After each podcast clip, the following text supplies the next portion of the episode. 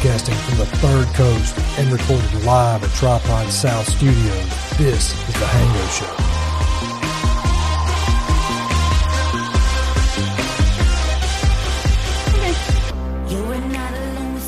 I mean, if you need us to, man, I'm sure there's probably like some paper clips or something. clip them to the Attach them to her ear. yeah, clip it to your ear. You know. I hate y'all. Hey, you came back for more. I mean, I did.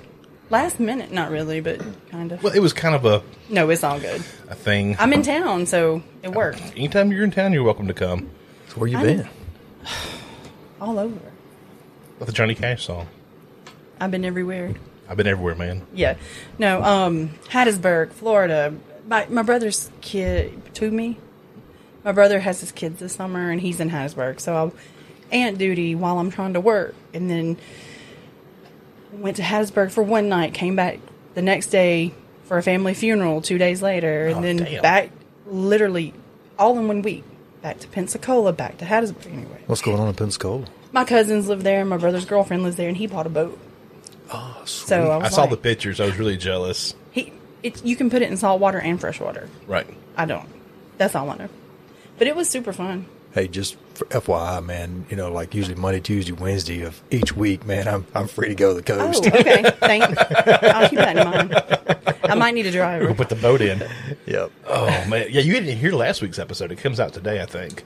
No, Um, I have not. Uh, Harpoon over here had a little bit of eye problems. He, he had a little double vision issue. We're getting it worked out. It's all good. Yeah. Scary. Yeah. Very very scary. Yeah. Basically, my left eye started doing its own thing. It can mind of its own. Well, I mean, it's it, you know, but I'm I'm healing, and it's it's in, you know, I'm Is it a result of younger years? no Or? no man. I was um, uh, they did an MRI, checked my head, make sure that I wasn't you know having anything major going on. They eliminated stroke and tumor and cancer and meningitis and all this other major things that could be pre- putting pressure in my head that shouldn't be there. So they've eliminated all that, and it's it's basically stress and dehydration. You know, that's that's the culprit. yeah, that, The that's kind of catalyst. that's kind of starting everything. And it's So, your left eye? Yeah, actually, man, it, it made one of the nerves in my eye blood deficient for a small amount of time, which made it weak, Oh my God. and it and it started Kind of getting wonky. yeah, well, it started moving inwards, Shit. which gave me you know incredible. Uh, double vision and you know off balance Mm. and the whole A to Z. But you know, luckily through prayer and you know just whatever you know, I mean, I'm starting to feel better. I'm starting to see better. I'm actually where I can drive now. Last week I couldn't drive out for the last couple of weeks. His I've mom been- was driving around. Yeah, she like, come get me and take me basically everywhere. You just woke up like that one day? Uh, actually, it, it kind of started um, with a with a migraine, and I kind Mm. of thought that it was kind of something to do with that. But when the headache went away, the the blurry vision and the double vision Oh, stuck God. around, and yeah, I was That's in full blown panic mode because when I went to the doc- the eye doctor initially, they started using words like stroke and and tumor and all this other crazy stuff. Yeah, and I'm just Oh Why like, would they do that? like, what? Hang on, man. I here, mean, let's just throw some big words around Let's and scare the cast a wide net them. and what we catch. Yeah. Yeah. So my I don't know, man. It was really it, it's been a, it's been a very stressful couple of weeks, but it has it's brought around some clarity that I need to let some things go and you know and it and and realize that that stress you know is is something that that that'll have a severe effect on you. Yeah. You know if you let it, and um, so I'm I'm incredibly grateful to have that clarity. So I'm, I'm my my life is changing as we speak for That's awesome. I mean, you've Yeah. been doing this for 25 years. The stress and the. Yeah, and Or you know, and then, Well, you said you've always been pretty high strung. Yeah. I mean, y'all know me forever, man. I Yeah. mean, I, I I used to be a lot more high strung than I am now. Yeah. You know, I mean, I I used to, I- you know, I just was, but um, you know, I've really tried to reel it in over the last, you know, eight or ten years, and and I mean, I still have my my times that I I kind of, you know, just a rocket blast off, but. um you know, most most most of the time I can handle all the work related stuff. It's just Yeah. that when I start having a lot of personal stuff going on on top of it, man, I don't have any any me time, any relaxed time. I'm I'm always I'm always jacked Yeah. up, and it's just um it's just to a point, man, where I where my release, you know, has been going and getting some exercise or, you know, walking or the track or swimming or weights or whatever. And, um, you know, it's just it's just it's just really kind of put into perspective that hey, you can stress over as much as you want, but until you start to let something go, you're really not going to heal. Yeah, and self care is super important. I mean, the older I get, the more I'm like, mm-mm, I've got to do something for me. Oh, I mean, you have to. You have to. And what's the point of working so hard? Oh. Whoops, I'm Punch the microphone. What's the point in killing yourself for, if you're not going to be able to enjoy it? oh yeah, I mean, you hear of people, even like Bear Bryant. Oh yeah, He worked. He worked until he finally retired, and he a month later he died. Yeah, I mean, it was like super quick Yeah. after he retired. He died. Yeah, it's just not worth it. No, it's I mean, not. I mean, and and I'm glad we're kind of talking about this stuff because I've been really into paying attention to the manifestation things. I'm not getting all granola hippy dippy. No, no, you're not. But you know, I'm I'm all about that. Oh my god, about that life. Let's talk about it. Are we we recording? Are we what? Of course, we're, of course, we're I didn't know. Have, we're started. I mean, we started. I record every. I know you, when you walk all, in this but you room. didn't say welcome to the Hango Show. do you listen to this show?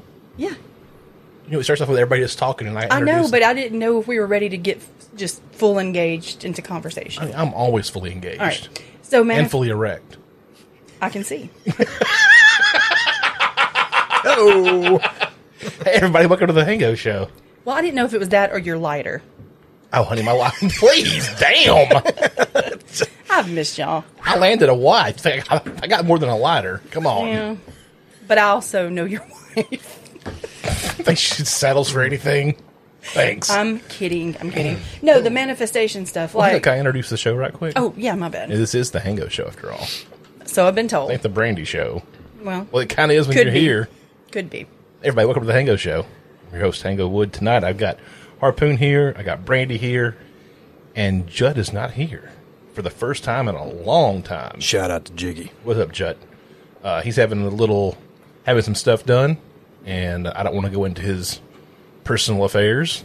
So when he comes back, he's going to have to be like Judy or something, I guess, because he ain't going to be Judd no more. Probably. Oh well.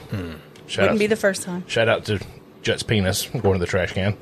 So he's, he's transitioning. Leave him alone. Let No? him He's enjoy gonna, his he's gonna, transition. he's gonna see some of those foot long, foot long Q-tips that we were talking about Oh, earlier. God. I can just tell you that shit right now. That's what he's got in Oh, store. Okay, things. as you were saying, manifestation. Okay. So something I've learned because we are all three pretty much from the same type of background.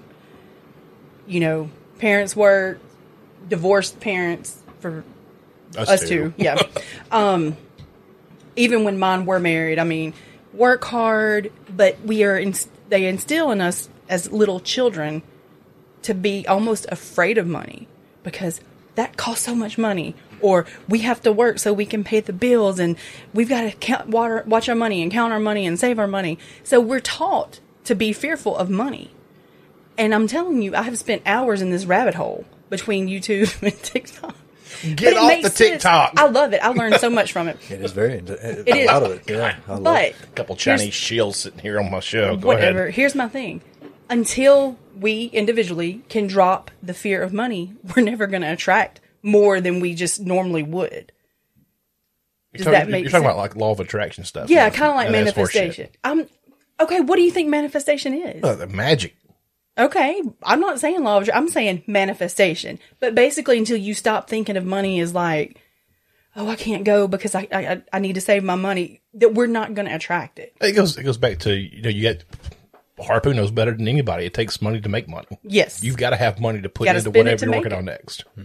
But you also, why do you think some of these, some, not all, but I have a good friend that I can compare this to. She has her own business. I'm not talking about myself. She, because you know, A good friend, she said. I'm a tightwad, and you know that. yeah. I'm very tight with my money. Um, but she lives like a damn rock star.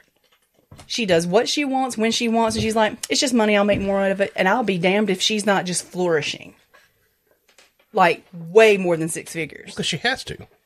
But she's I'm- spending as fast as she's getting. No, I'm, she still has like. I know what you yeah, mean. but that's but it makes so much sense because especially I guess Southern people.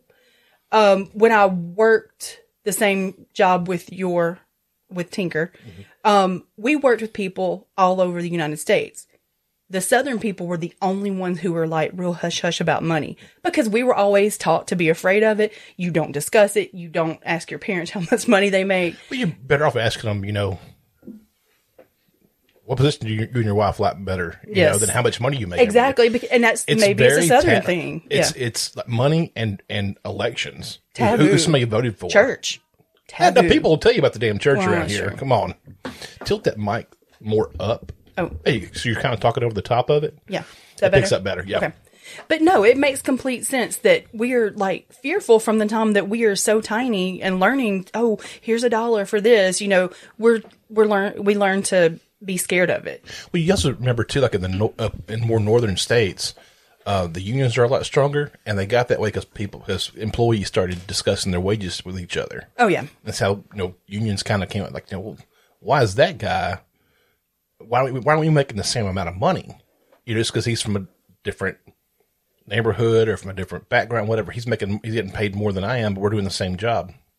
Them discussing their wages like that and a lot of strikes is what brought about the unions because they, they they were taught to discuss the wages with each other. You know, know help each other out. It was more unified. You know, we're here. I mean, I don't know. I don't know what the catalyst was in the South about not talking about money.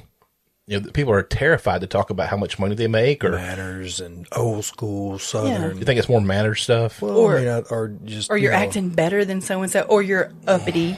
some you know there's a lot of different things that you know i mean the, the south had poor people you know some middle class and then some elite type yeah, you know so you know that it, back in the old school days i just feel like it was more separated by class you know i mean like like there were people that had tvs black and white tvs and there was people that didn't have any tv they had the radio Yeah. you know back in the day you know that type of thing and then i just think that everybody got quiet about it because you know manners were such a big deal i mean i was taught you're going to say yes ma'am and no ma'am Right. you know from day one just like y'all you know and and uh I don't know, man. I just thought I thought that was just one of the things that you just didn't talk about, kind of like what you're saying. I mean, it was it was not necessarily I was never told not to talk about it that I know of. It's just that I recognized that nobody around me talked about it. Well, and I was, I remember being told, I don't know if it's like grandparents or somebody like older generations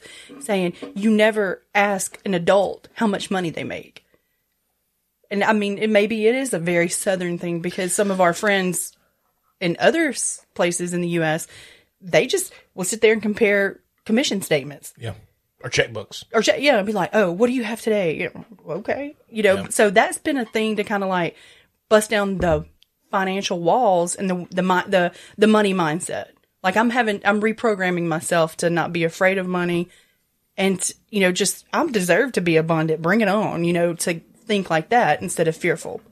How how long has that been? How long you been in that process? Oh, like a week. I just kind of discovered. it. Well, that's good. Hey, but you're a I weekend. got to start. This is what you Your said. Oh, I was weekend. a week. You're a weekend. Yeah. That's Yeah. great. I mean, I just got, I think with us or with me, you know, I'm 41, knocking off all these years of think of being afraid of it is going to be hard. But I, I'm doing my mantras every day, being like, you know, I'm abundant. I deserve abundance. You know, I'm bringing it on because I'm going to be living a lavish lifestyle. So, what all do you have on your secret board? I shall tell you. you really got a secret board. I do. it's called my vision board. Who called it? Who called it? Me. That's right. you, my friend, can be such a DB sometimes.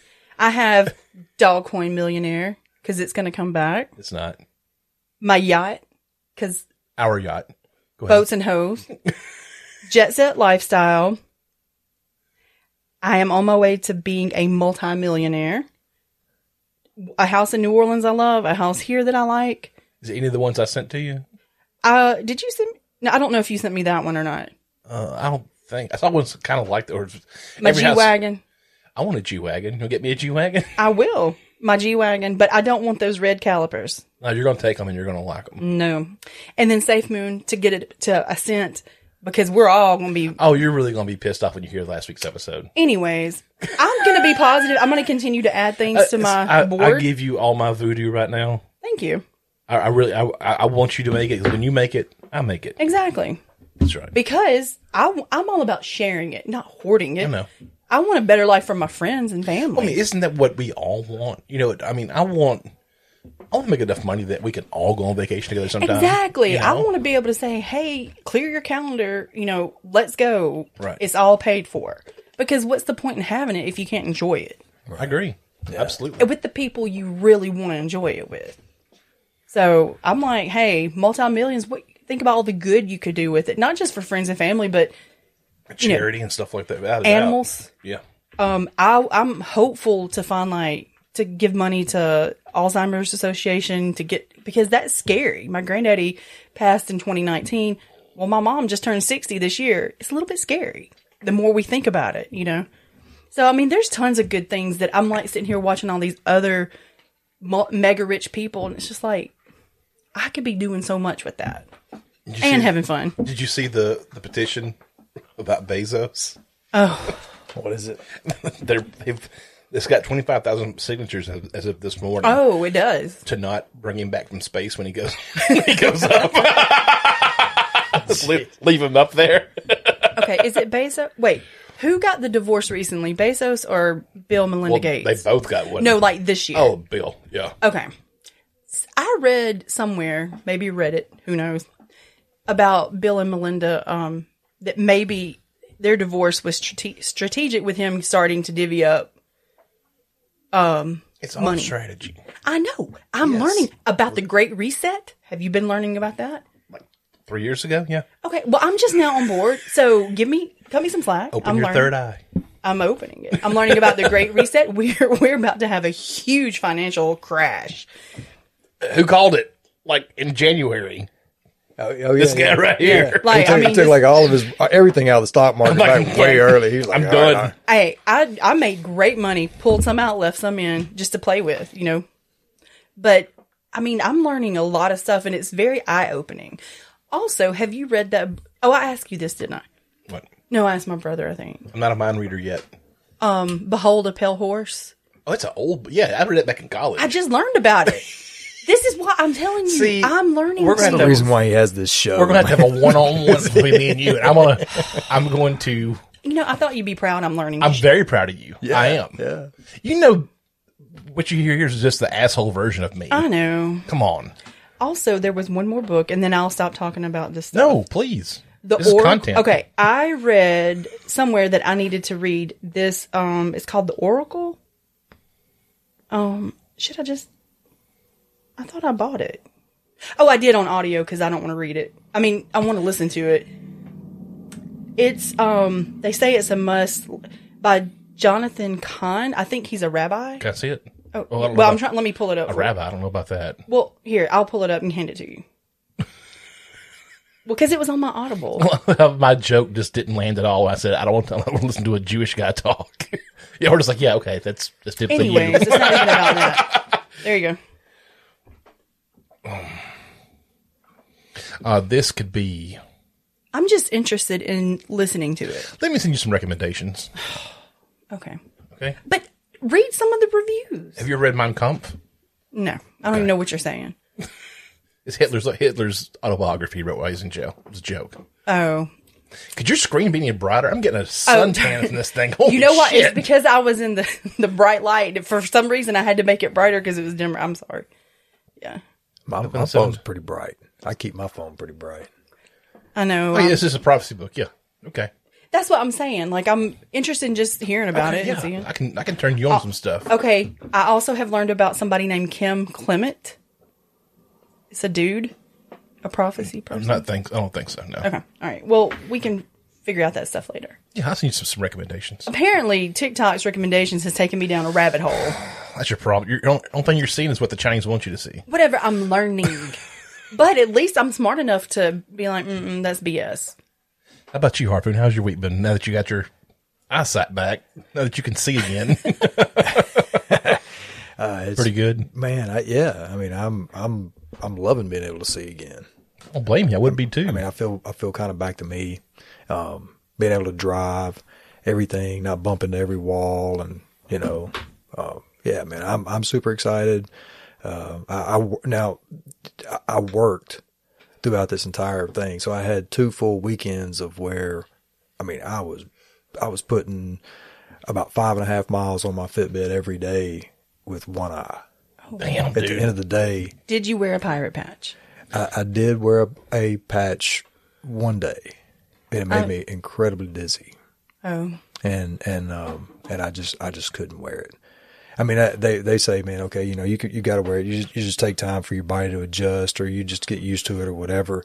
But at the pace that um that I had to have at work, Yeah. I, I couldn't. I, I just had to suffer and bump, you know, things. But you know, I'm I'm healing, and everything is everything's back to uh, you know, everything's back or getting back to um to normal. You know, We Yeah. talked, talked about it a bit before. When you pulled up, I was like, "Who the fuck is that pulling? Who is that? He's here already." I was like, "Not that I didn't want you to be here. I love when you come early. We can sit around and talk for a bit." Yeah, we went over.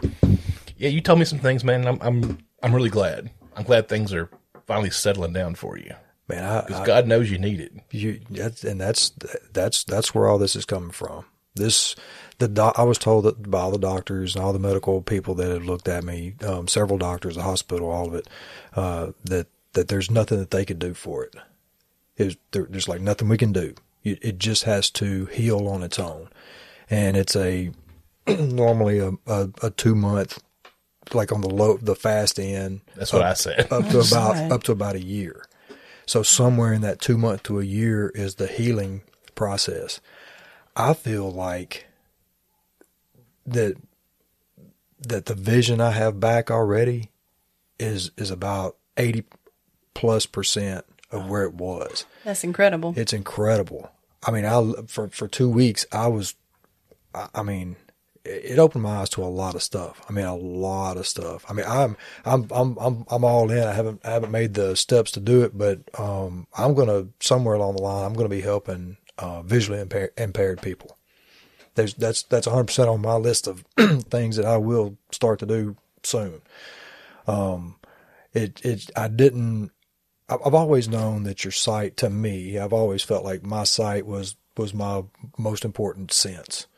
Um, and and when that was taken, uh, it was it it it, it was it just it it it stopped my normal train of thought, and it and it put me in a little bit more of a I won't say survival mode, but it it, it changed my life perspective in a big way in just a couple of weeks. and for me to think that that it's going to significantly impact my life and everybody around me because you know uh Jet came and picked me up last week. There was no way that I could I could have drove over here Yeah. and and you know just a simple like I couldn't go to Walmart if I needed anything from the dollar store or whatever. I mean I couldn't go anywhere. It was I was and to depend on somebody else. a- absolutely, you know, and what a burden would that be, man, for for people to have to stop what they're doing to come take me somewhere or whatever, you know. I just, I, I don't know, man. I'm, I'm incredibly grateful. I mean, I mean, just, uh, and and for anybody out there who might have something like something like what I had was it's called sixth nerve palsy.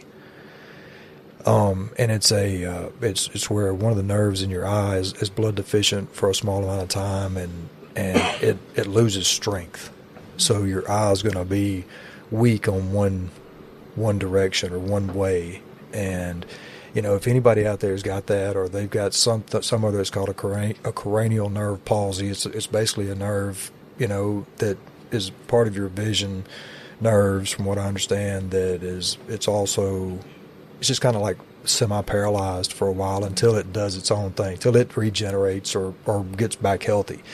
And what I've done ever since, I mean, from nonstop, man, I mean, I've not changed my my workout routine. I've not changed the way I've eaten. I've not changed anything. Um, I did get some uh, some vitamins uh, that that are extra good for your eyes and stuff, but um, a lot of prayer and and uh, a lot of support. I mean, but I tell you, anybody's going through some crazy stuff right there, you know, like like that, just don't give up. It may it may look like things of your life has completely changed, and and for uh, several days I was scared that they were going to find something that was really wrong, You know, like they were going to have to crack open my head and scoop out a chunk and you know try to fill it in, and and and I just that scared me. You know, not knowing that that's a possibility. You know, or anything even worse. It could be it could be anything. But uh, anyway, man, I, I just I'm incredibly grateful to be as as back to normal as I am. You know, That's- You look great. as always. Yeah. thank you. They uh he got to experience the MRI for the first time and didn't know, Oh, how, didn't, didn't know how, how loud it was going to be. It's like, Oh. yeah, it sounds like somebody's. they have to give do my ears. I Yeah. Mm-hmm. Well, I was telling them they gave me, when I got in there. They were like, "Okay, this is going to be loud. Here's a pair. Of, here's a pair of earplugs." So I, I'm just thinking, okay, man, it's going to be kind of loud, you know. So I just barely stuck them in my ear just to keep them really kind of from falling out. And I get in there. They got your, your my head locked down in this helmet type gimmick, and my arms are down by my side, and and they put reel me back into the tube. And then when it starts, I realize that. I made a mistake and not put those earplugs down deep in my ears. Clang, clang, clang. oh clang. my god. Yeah, and I couldn't lift my arms up to Yeah. to, to pack it in anymore, you know. And I was just thinking, okay, I'm here for the show. I mean, I'm I am I am right next to the speaker at the concert, man. That's where I was. Last MRI I had it was Valium. Because I can't I can't do it. Yeah. So I never had to have one. Thank goodness. Knock on wood. Now the now being in the tube, it didn't bother me. The, the enclosed part, The, the the thing around my head. That's what got me. yeah, where they kind of lock you down. Mm-hmm. Oh, it, okay. it just made me, fe- and I'm not typically claustrophobic, but it just made me so like my anxiety was just like my blood pressure was like 120 over 80 is normal.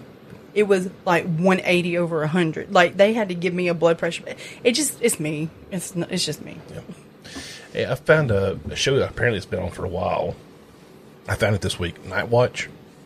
Have you watched it at all? I was telling him about it before. Before Watch. it's it follows uh, EMTs, firefighters, and some police. Oh, in New, Orleans. Yes, I, ju- I watched the first two episodes like a week or two ago I- it- on Discovery Plus. I, I don't I don't know Well, that's where I found it. where uh, it came. I got like a clip through YouTube somehow or another, and I was like, "What the, what the fuck is this?" You know, was like, "Holy shit!" But it's on, but it was, it's on Hulu, so I started watching it on there. Tink's all enamored by it. The best, the best one I saw, they picked up. They had some guy go down. It was uh, Titus and Dan, that really soft-spoken black guy, And then guy, the white guy. The guy used to be a firefighter in New Yeah. Orleans, and they got they had to call up this guy. He, he hit a man down on like Canal Street. So they go pick him up. They get there, and it's this. Is that the one they're like, we've been here before? No, this this is some guy laying on the street. Oh, okay. couldn't breathe. And so they pick him up, and he's like, ah, coon ass, Cajun as fuck. I mean, just That's appropriate for people down here. We can say that. yes, that- it's it's our word. We, we can say that. Uh, coon ass Cajun don't know is like a is a term for for Cajun people, Bayou people. Like deep, deep, Deep, Louisiana. deep, yeah. So you have to get a boat to get out of the house. Uh, they get him. They get him in the. They get him in the ambulance. They call me Crawdaddy. I was like, oh shit, here we go. and so they're like, he said he had like emphysema and COPD oh, and something else. Ouch. And he's like, I think I'm having a, a fit. They check his check his blood pressure, pulse fine, blood pressure's fine. You know, we're gonna give this stuff. All right, all right. I make corn whiskey. I'm like, oh boy. so Titus, this really this really soft spoken black dude, that really so he's he's sitting there talking. He's he's at this time he was just a paramedic. No, he was just an EMT. He wasn't a paramedic, so he can't do like all the medical stuff. So Dan was handling all, and Dan Dan has got a touch of Cajun in him anyway. When he gets around, when he gets around Cajun people, his comes out big time. And he's like, "Tell me how you make corn whiskey. You know why they call you Crawdaddy?" So he goes on this big long tirade about why they call him Crawdaddy. He looks over at Titus. He goes, "You understand a word he said?" He goes, "Nope, I didn't understand a thing." because he's probably, you know, how they speak down there is like where you went, Yeah. what she said, what they did. I mean, that's it's how almost they. like a pidgin, like like patois in Jamaica. wait, what? patois? It's like uh, Jamaican, uh, like a pi- it's like a pidgin Oh, okay. language. Yeah. Uh, patois is like what they speak in, in Jamaica. It's like Spanish, English, and Portuguese all bundled Rolled up in- together. okay. And like people like in Montego Bay, you understand them because they deal with a lot of American and European tourists or, or uh, English tourists. You get out in the hills in Jamaica, they might as well be speaking Greek.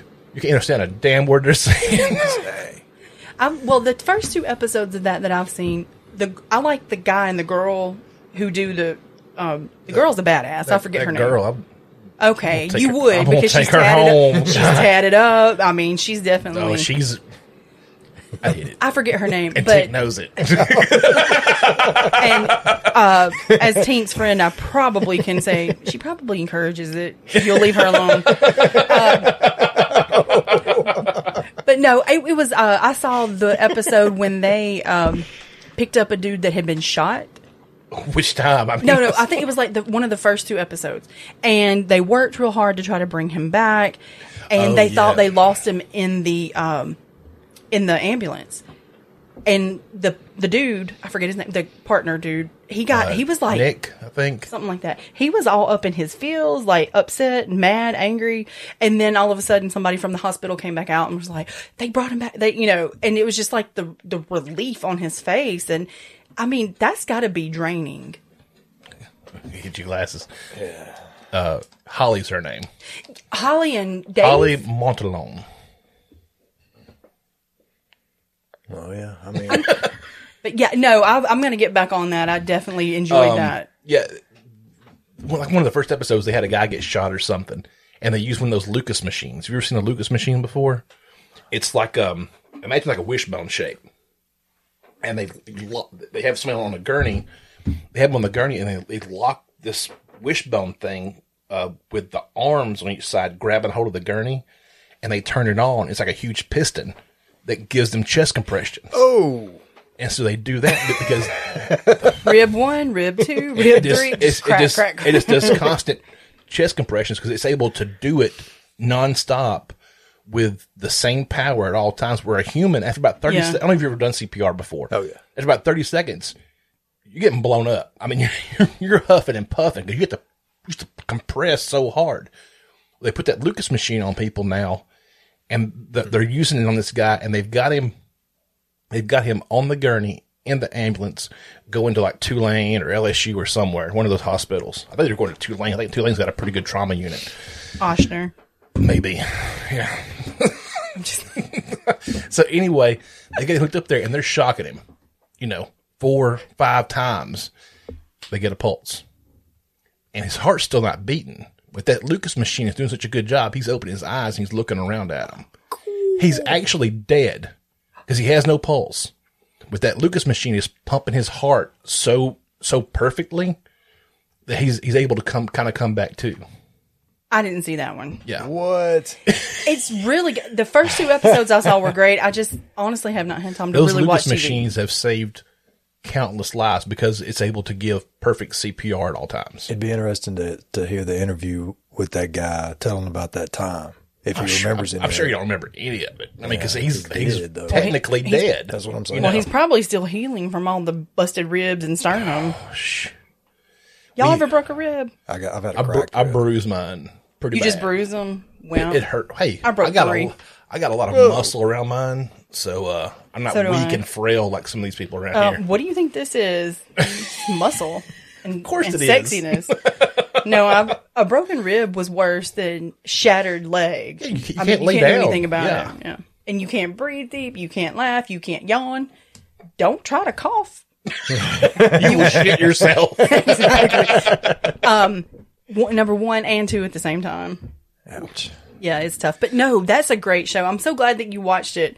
You need to watch it. Yeah. See, I'm not much into all that medical stuff. I'm man. not either typically, but sometimes I just want that. something to watch. Tink won't watch it. She'll like. Only thing that bothers me is broken bones. Ooh. I don't like seeing broken bones. I, or something out of a joint, like Uh, I your arm all. I can't do that. I coach football too long. Not see people, kids with kid had a hand, had his hand out of the socket one time.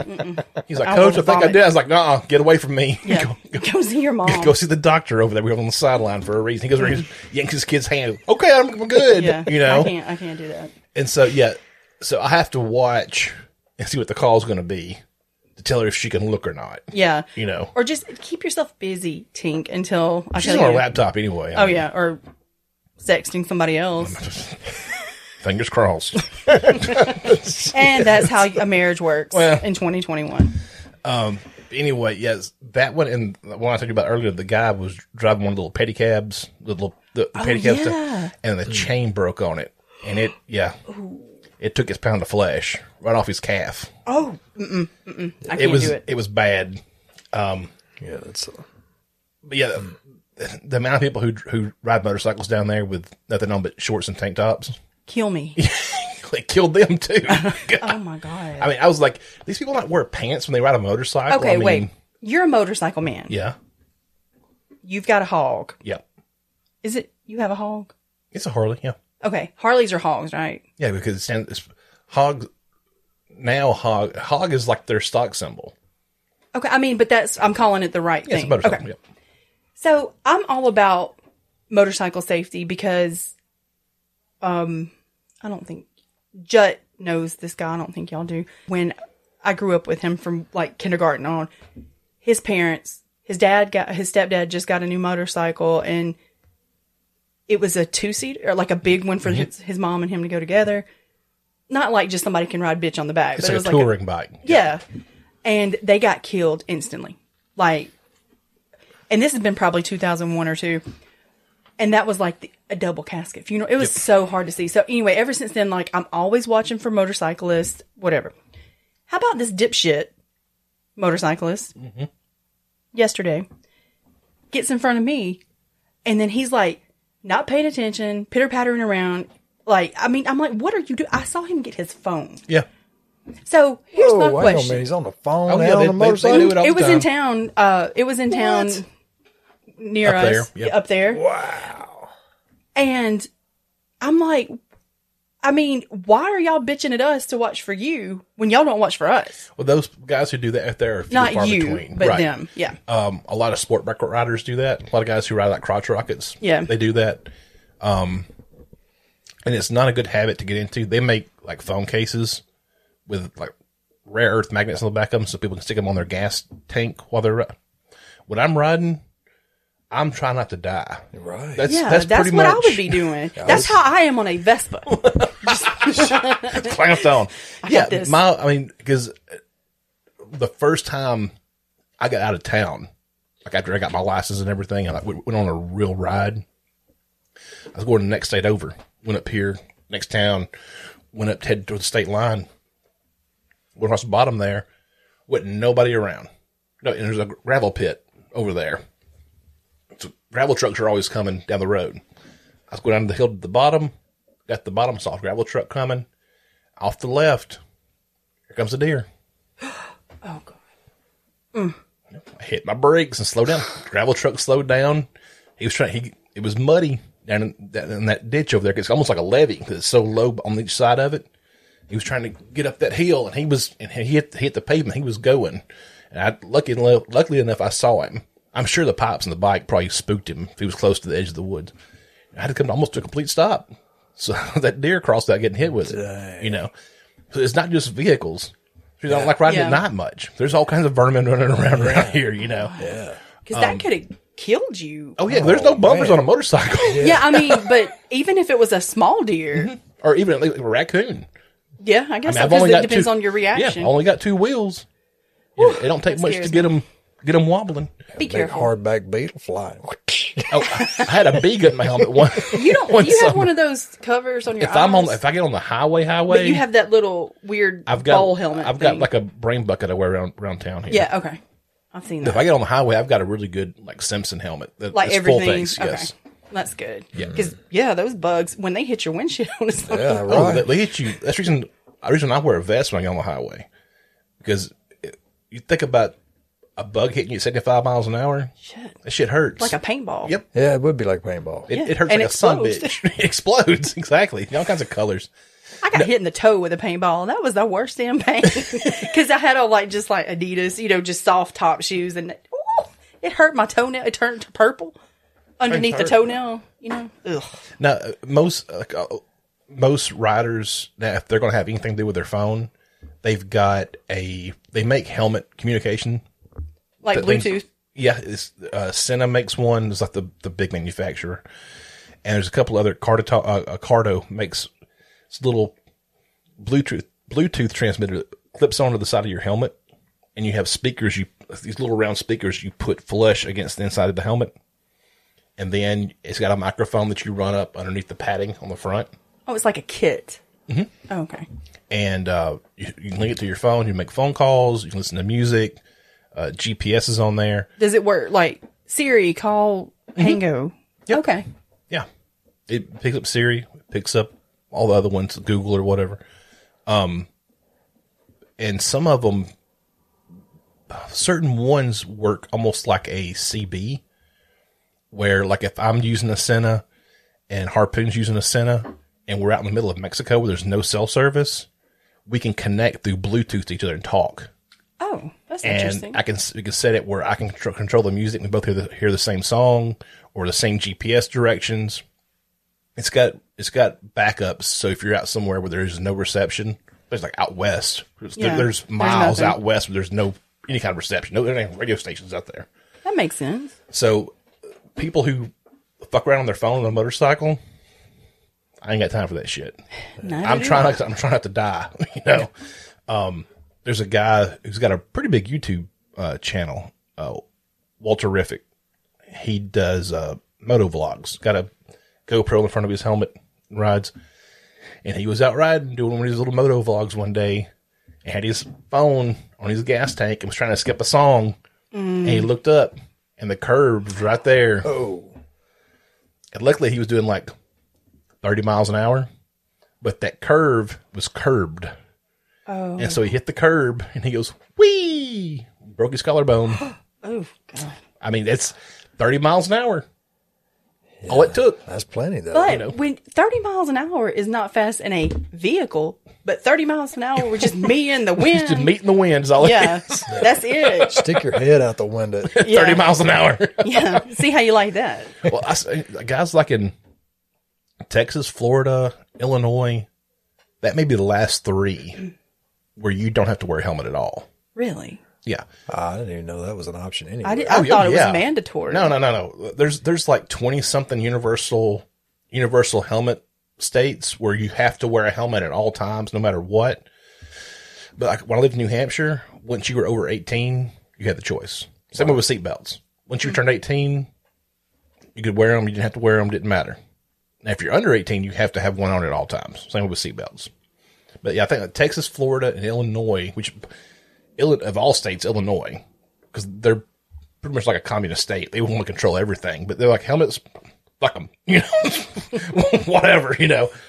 Yeah, guys, you know, guys who ride year round in Florida, te- even Texas, don't wear a helmet. Huh. Some don't even wear sunglasses. Don't wear any kind of eye protection. That's insane. I'm not taking one of those love bugs in Florida to the face. Oh. Ain't no way. Dragonflies. Yep. I saw dragonflies mating when they were flying. It, I did. It was very interesting. So I don't know. That's too much. I wear. I don't even drive in the car unless it's nighttime. I don't care if it's raining. I'm gonna have my glasses on. yeah. You want to hear some news? Yeah. Since I knew Brandy was coming this week. All right. Hit me. You okay? You need some more water or anything? Oh, you got something. Yeah, I got. All right. We have tons of allergies and sinus issues in this room. Cryptocurrency confusion. womp womp womp. Georgia man wakes up to being a trillionaire. What? Yeah. It was an accident. Imagine going to sleep as an average hardworking American only to wake up in the morning a trillionaire. I've been dabbling in the crypto and stuff for maybe eight months. And you know, we found some some of these, I guess it's just like play coins, things people make. Williamson said he sank about twenty bucks into a cryptocurrency called Rocket Bunny. And it how many of those do you have? None. want to make sure. Um, and it might have lived up to his name Tuesday morning, breeding like, well, bunnies rapidly overnight. I wake up, it's like 9 a.m., and I always check my phone and I check how my crypto is doing to see if it's doing anything. And I looked at it and I'm trying to wake up. I'm like, no, I'm sleeping still. Looked at it again and I had to literally, literally run to my desk and log into Coinbase to see what was going on. His account said $1.14 trillion. I would have died. Like, no, I would I have would been. shit all over myself. I probably would have shit on myself and died. But like flatline, it wouldn't have mattered. I, that would have killed me instantly. And I read the article. Ended up, uh, he got a hold of Coinbase. Is like, Um. you don't cut me that check or what? And they froze his account. Of course they did. And so now they're trying to figure out what is. There's been a number of people who've had this happen to their account. And they're trying to figure out what's going on. So Oh yeah, my gosh. Yeah. So if I suddenly die, that's probably something like that. Just leave me the password to your Coinbase account so I can cash it out. Just come get my phone because nobody else is going to know how to get all the shit out of it. Just get my phone. Oh man, how about some? uh How about some idiot news? A man pulled a gun on on, a, on the chief's daughter over some cream cheese. You want to guess what site this was from? Florida. Hey, we got a winner.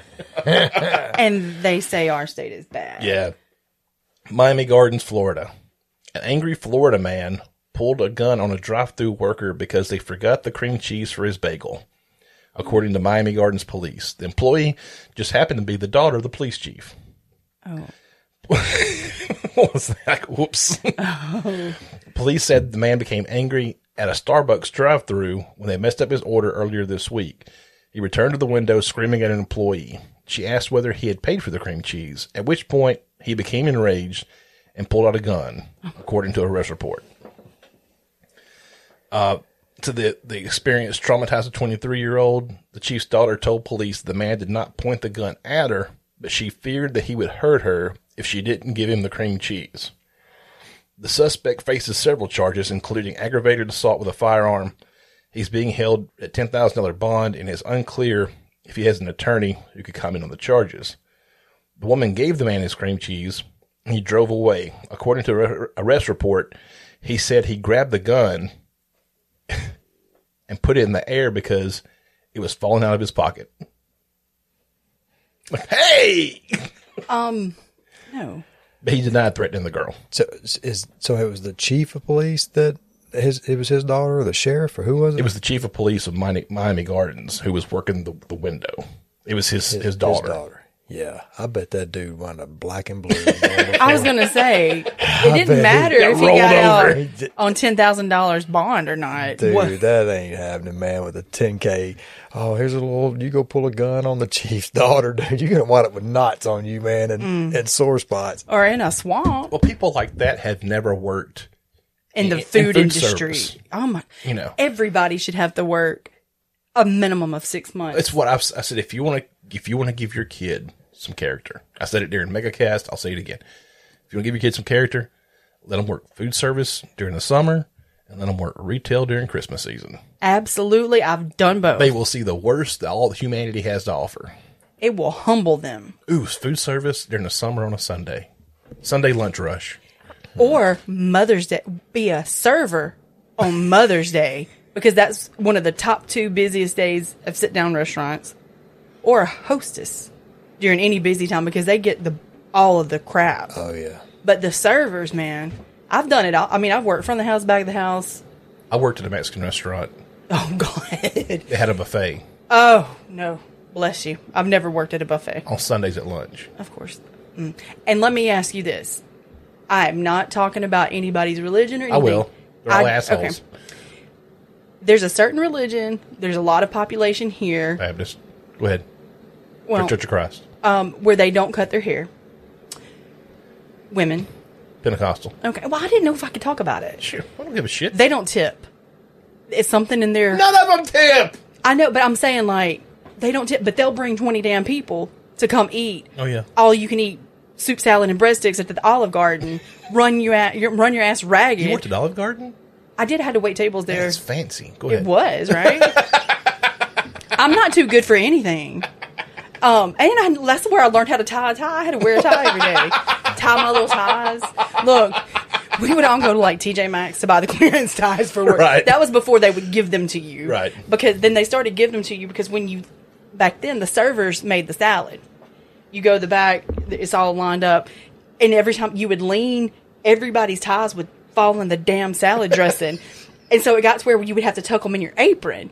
And then it's like, you would see just like, oh, your tie looks so nice. And then big oil stain. You're right. because it won't come out anyways. But yeah, none of them would tip. Yeah. But, and they would run the shit out of you. Mm-hmm. And I'm sorry, I feel like a server should be able to refuse to. They work for tips, but somebody's not going to tip them. How do you feel about the working for tips thing?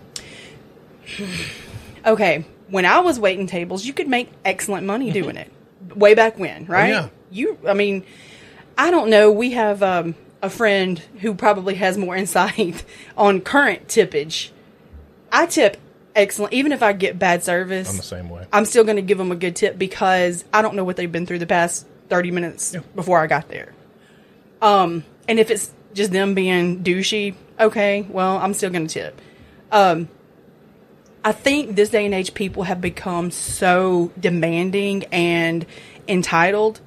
I don't think tips are, I think they should just make an hourly wage now because people are just like, why should I have to tip? It's not required. Well, if you can't afford to go eat there, you don't need to tip. I mean, you don't need to go. If you can't, I'm sorry. If you can't, afford, to, tip. then you don't need to go eat there. And that means if you're going to, you know, one of the local restaurants I went a couple weeks ago is probably the highest priced in our area. The bill was like 200 bucks for Right. four people.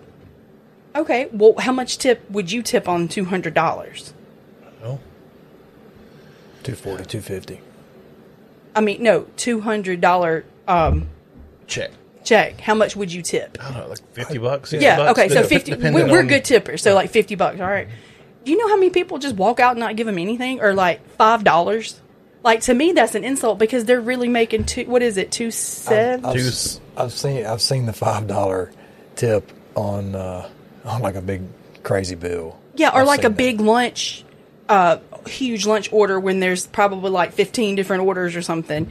I'm sorry, but you d- they deserve a tip. Th- that's what, and people are like, well, they don't need to work at restaurants. They need to get a job where they make more money if they're wait, you know. But Well, that's the whole point. If they weren't doing that, then you wouldn't be coming in here and having somebody Exactly. somebody. But know, then they're going to bitch about, well, that section is open.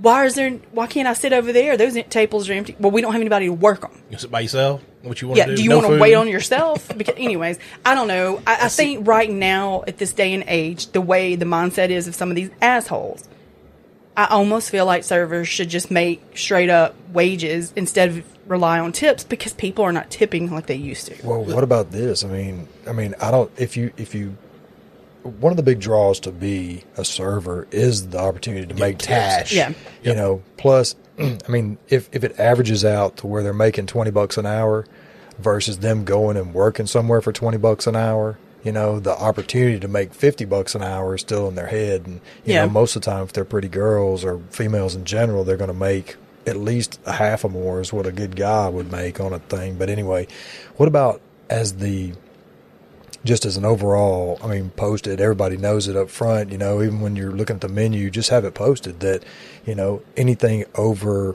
you know, or, or just have like there will be a 10% gratuity added Like an automatic. automatic. They don't want to do that either. And that's what I mean. Yeah. I mean, Some- either that, you know, why Yeah. not? And I agree with you. Servers take the because nobody you're a glutton for punishment to work in the restaurant industry anyway. Because we've all done it. You know, we get it. But servers do that job, like Harpoon just said, because they have the idea they can make more money and work less out. Maybe they're going to school, or maybe this is their part time job because they have a full time job and they need to make extra cash. What I get it, but people aren't. They're not making that right now. Well, see, that's what I always tell Tink. I said, you know, man, when I when I worked waiting tables or whatever, I didn't want no fifteen bucks an hour. I was making more than that. I mm-hmm. wasn't paying taxes on. Yeah, I wouldn't pay as many taxes on it. you know, I mean, it's just it's. Why would I want to pay taxes on all this money I'm making? You know. I don't want to pay it now. but like you, like you said, I hadn't worked. I hadn't worked waiting tables in years. You know, so I don't know what I don't know what the atmosphere is like. What the atmosphere is like now in restaurants. Now Harpoon has guys who work tips, but Harpoon has always paid over minimum wage. Yeah, You know, and your tips are like little bonuses. to, to put gas in your truck. Because Yeah, you're but- using your card to deliver food. You know. Yeah. So I mean, and and, and yeah, that's another thing. I never liked tip share. I hate that shit. I- If I'm busting my ass, I want my fucking money. Yeah. You know, JoJo back there slacking off ain't gonna get a cut of my of my shit. It's, and, and it's in, incredibly dependent on people being honest. Yeah. yeah. And you know, and I know one thing, man. I mean, it, you know, sometimes it only takes opportunity for a honest guy to be dishonest when money's involved. And they got it in their hand. It's they're thinking, hey, man, I could do what I need to do with this, and say that I only made ten bucks when I actually made thirty, you know, or something. Well, like your brothers, when I worked for them, instead of doing like the the dollar on top of when you got back from your delivery, you always give like the delivery fee to us. You know. uh, when I worked for Kev, the deal was you got to keep all your tips and you got 10% of whatever you delivered. Mm-hmm. And so like the, you know, the little triple slip, triple slips we used, we kept the yellow one and we had a cup we put it in, you know, and at the end of the week, he would settle up with you, mm-hmm. all your, all your yellow tickets. Well, the guy he hired to work with me there didn't keep any of his. Oh god. And so Saturday night rolled around. Kev's like, "Hey man, you got, y'all got your you got your slips?" And I'm like, "Yeah." And I grabbed my cup. Of course, it's the first place we ever delivered in that town. And so, like that first week we worked there, it was I was on the road nonstop. Right. Poured them tips out. He went to that guy's like, "Oh, I forgot to keep mine." He's like, Mike's like, "Well, you ain't getting paid for them, then, man." because goes, "Onus is on you." You've always gave personal responsibility to people. You do this, and I'm gonna pay you. You know, Mike's Mike said, "Y'all keep your sli- slips. You can get ten percent." Shit, I'd make I'd make a lot of money. I make more money on my slips and tips than anything. And he paid he paid above minimum wage. You know, so like I said, I don't know the environment. I'm just that's- going. Yeah, that's I'm going by what I've heard. now. and- I, yeah. I never wanted to get paid minimum wage or or, uh, or even ten bucks an hour. I was making well above that. Well, I would rather them make something decent hourly than not get anything, you know, not hardly get anything at I all agree. because the way people are treating them. Yeah.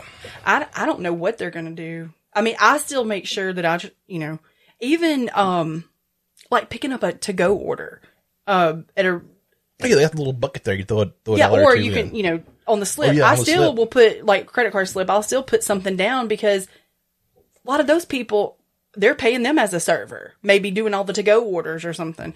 So I just, people are just assholes today. And out of all the restaurants that I've ever owned, I've never once paid anybody the two thirteen two or whatever. thirteen or Yeah. whatever. I've never. That's never even entered my mind. And see, a lot of these people, that's what they're getting. On top of that, they're getting a five dollar tip on a two hundred dollar bill, Yeah. and so they're working there. And and typically, those are the people that run them all over the place. Yeah. You know, I don't know. It, it's just it's such a shitty situation right now. You know, for I think food service workers. I I mean, I would even like grocery store workers. Like if they're the- having to catch the brunt end of everything, like. Those dudes, man, that take your groceries out, man. I'm I'm I'm tipping those Oh, yeah. guys, Yeah. and yeah, I mean, you just pretty, and uh, literally, I've been places where they say, "I'm sorry, but we can't take a tip."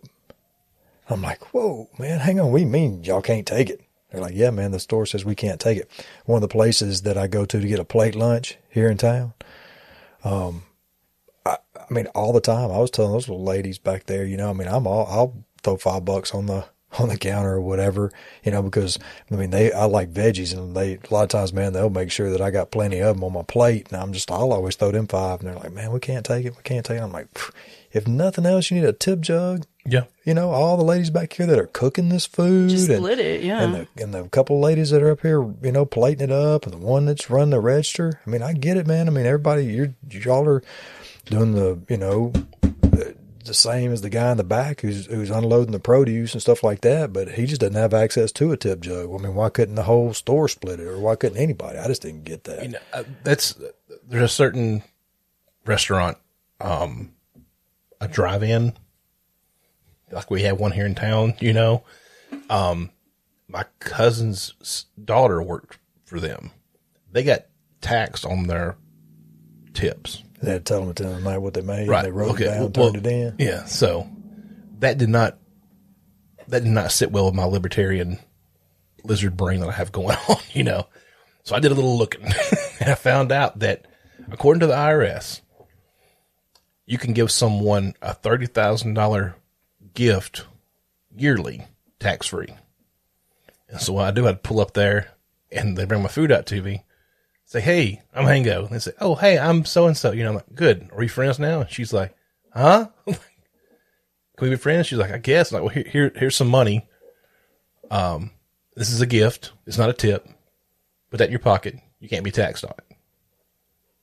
Oh, okay. Thanks. You know, so every time I went there, like we give them a tip. I tell them this is not a tip. It's a gift. This is me giving you money. That's smart. I You know, need to start doing that. I- it, they have the the company should not be taxing the, these girls or guys either one. Yeah, but how many are telling them they're taxing it and they're keeping it? That's the question. I bet a lot of them are because would you really go to that trouble to figure out cash tips and taxing on your own. You I had mean, to for us to a, to a point, No, I mean, I've never, I've never turned in anything on. but you but you have to show that we're we're take, we're getting something from tips, though. Do you not? no, not if you're paying them out, or not. Not if you're not paying the Okay, I didn't two know. thirteen, two eight, whatever it is. I, just, I know your accountant was a real ball buster. Yeah, oh, and she- yeah, she, yeah. she, uh, now, I, and, and the way she, yeah, she, that little drill sergeant lady, man, I tell you, I, it's just as, just like, How long have you used her? how long? Yeah, Um, she retired probably about 10 years ago, Oh, but I okay. was, but I, um, I did 18 years with her. yeah. Oh, wow. And, and she would call me up and she was just like, Harpoon, why do I not have these numbers yet? I'm like, um, I'll expect the call this afternoon. yes, ma'am.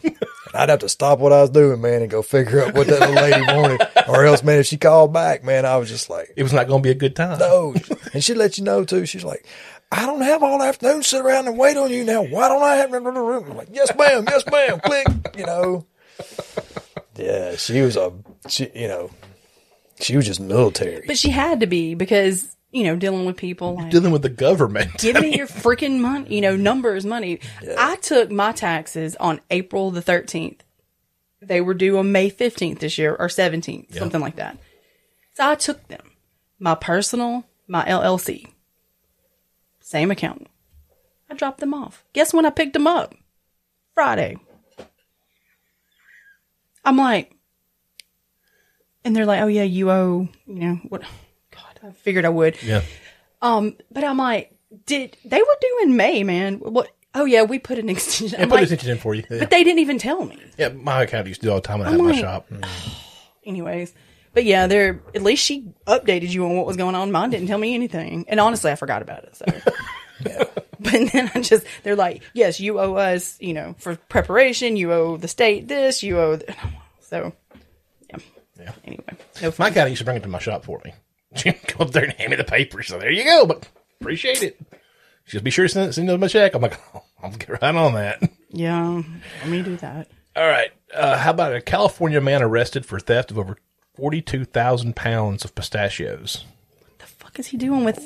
You'll find out. Oh, I got the I got the answer for you. oh, because you knew I would want to know. Uh, the Tulare County Sheriff's Office on Saturday announced it had tracked down the pilfered pistachios to a tractor trailer in a local parking lot. The police said the alleged nut thief, 34 year old, 34 year old Alberto um, Montmayor, uh, had been planning uh, to resell his looted cargo.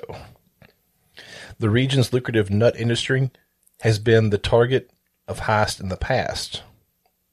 The pistachios were grown by Touchstone Pistachio Company, which found which found that ten tens of thousands of nuts were missing in in an audit this month.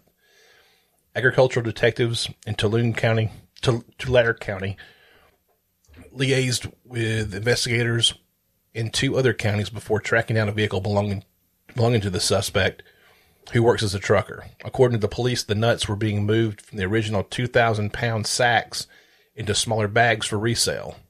The remaining pistachios returned to Touchstone. The sub the subject has been arrested and booked into the county jail. The company has not responded to the news of the arrest.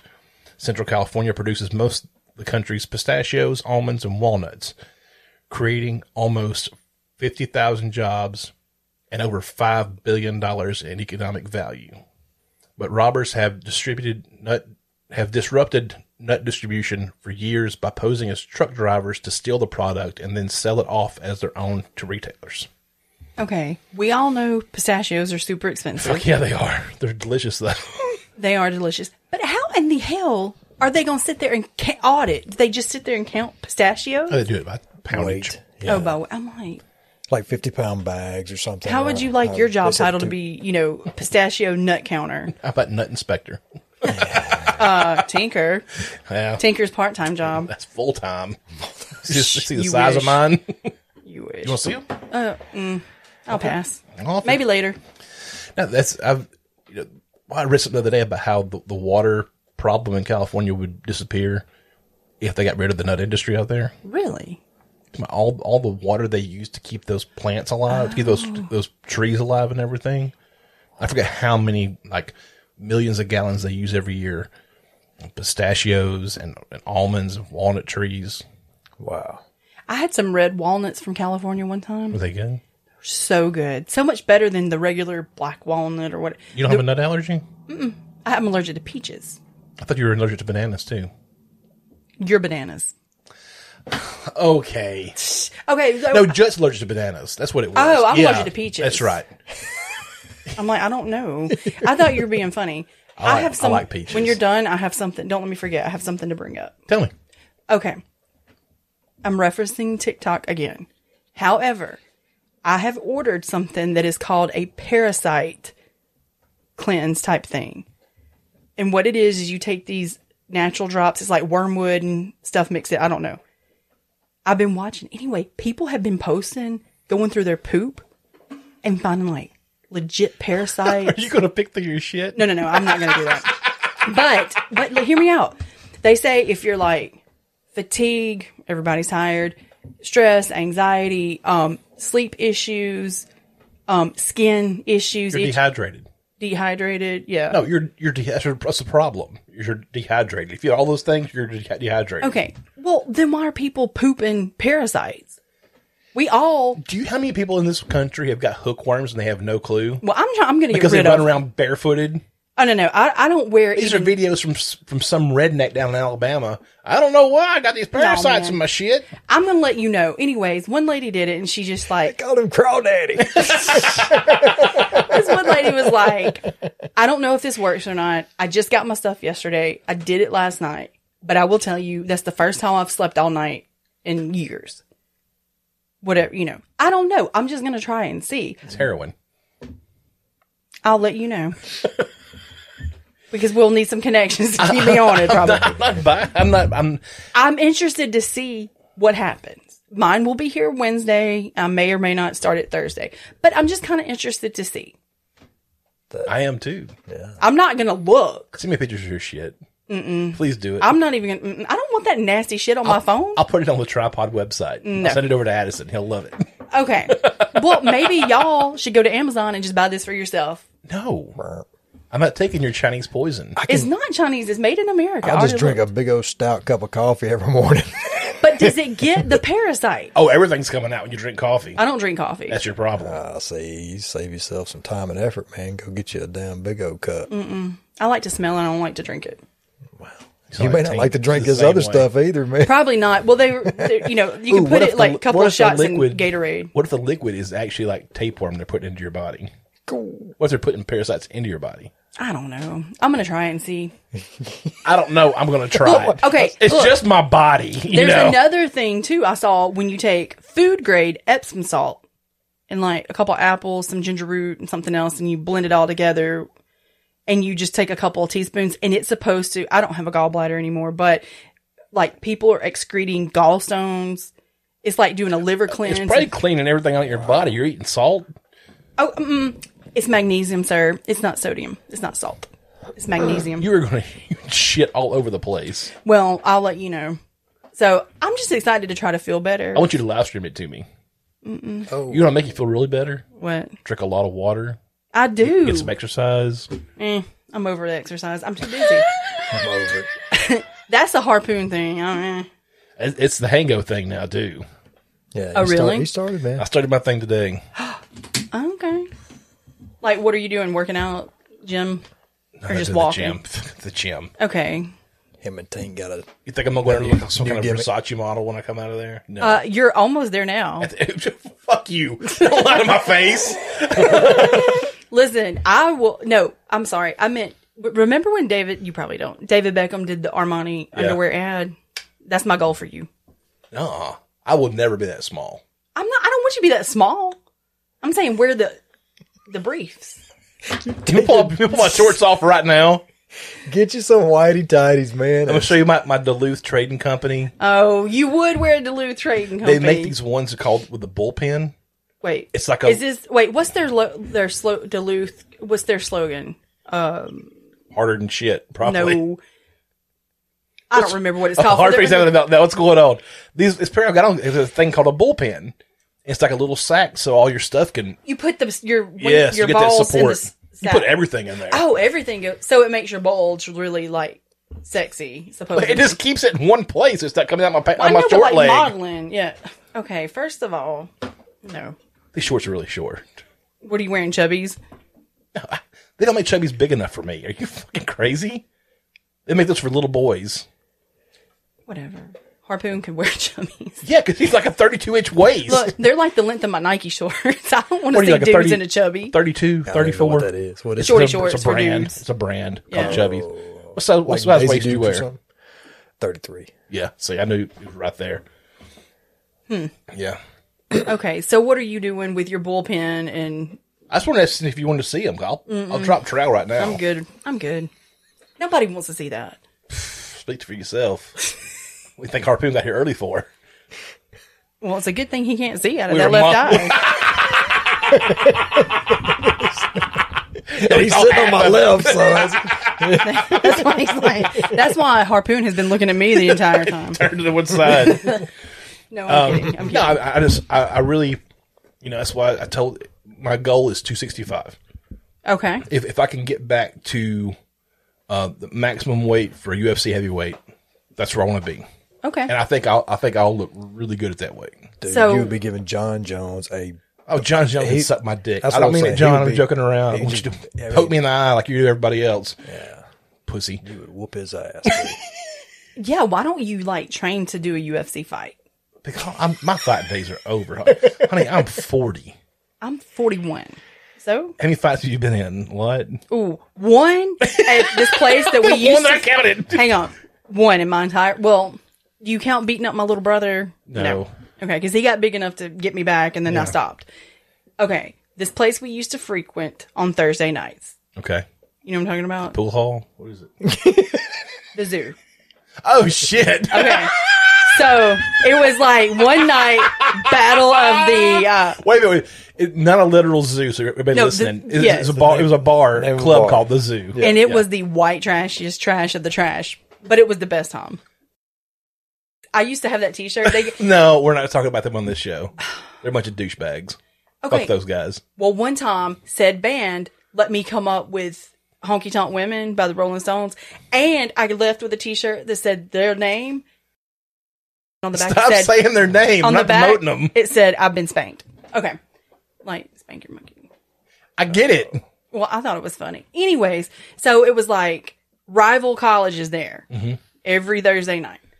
So my friends were there from the other college. Anyway, long story short, I don't even know what happened, but I got hit with a bar stool. Oh, shit. Yeah, I was just trying to stop shit. No, you don't. That's why you don't get the middle of fights. You just let it you play out. And that's when I was a high school teacher. When certain girls would get to fighting, I would always tell people, if you're gonna fight around me, I'm gonna let you beat the hell out of Yep. each other. Because this, if you fight on school grounds, that means that you were too scared to do it elsewhere because you know somebody's gonna break it up. Yep. But I'm not going to. I would stand on the side and watch. I saw weave, earrings get ripped out of ears, and blood go everywhere. No shit.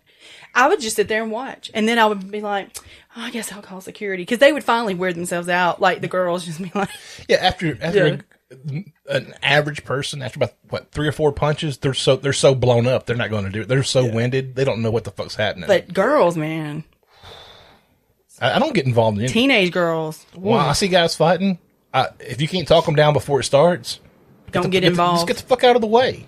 Because once one of them gets to the ground, or they miss their first three or four punches, they're going to be so gassed they're not going to be able to do anything anyway. you know, growing up in a house full of Boys, brothers. um, you know, my, my my brother, my youngest brother, and I, man, were the other night actually talking about how there was times when we would just absolutely be pounding on each other, just all you could just all you could give and all you could take. I mean, just giving it. like a buffet. You just fist just buffet. wearing each other your out, Mexican man. buffet. Just just throwing fists and whatever it took. You know, just rolling around the ground, the monkey piles, the wrestling, the poking the eye. You know, I mean, not the eye, but like your ear and kind of you know, just all of it. Anyway, at the end of all that, our parents would be like, "All right, now hug each other's neck, tell each other you love each other." And I mean, because like 30 seconds ago, He was death. cranking, just pounding. That's probably when the dislocated shoulders they were standing there, and then blood dripping from an eye. They or- make, or- they, yeah. they'd let it play out. Yeah. You know, and then we'd just go at it. and then at the end of it, you know, they'd be like, "All right, that's enough, man." They all hug each other, and and and honestly, it, we were like we'd be laughing, you know, in Yeah. a half hour or something, you know, or just it was great. That was the, that was that was something, man, that everybody needs to to kind of Everybody's took one good ass whooping. Well, let me talk to y'all about my 10 year old niece. She just turned 10 last week. Happy birthday, FK. Frankie. She's mean as hell. Her brother will be 13 in December. His name, I mean, well, he's he's about this much taller than me. That's about an inch. I'm he's about five five, Okay.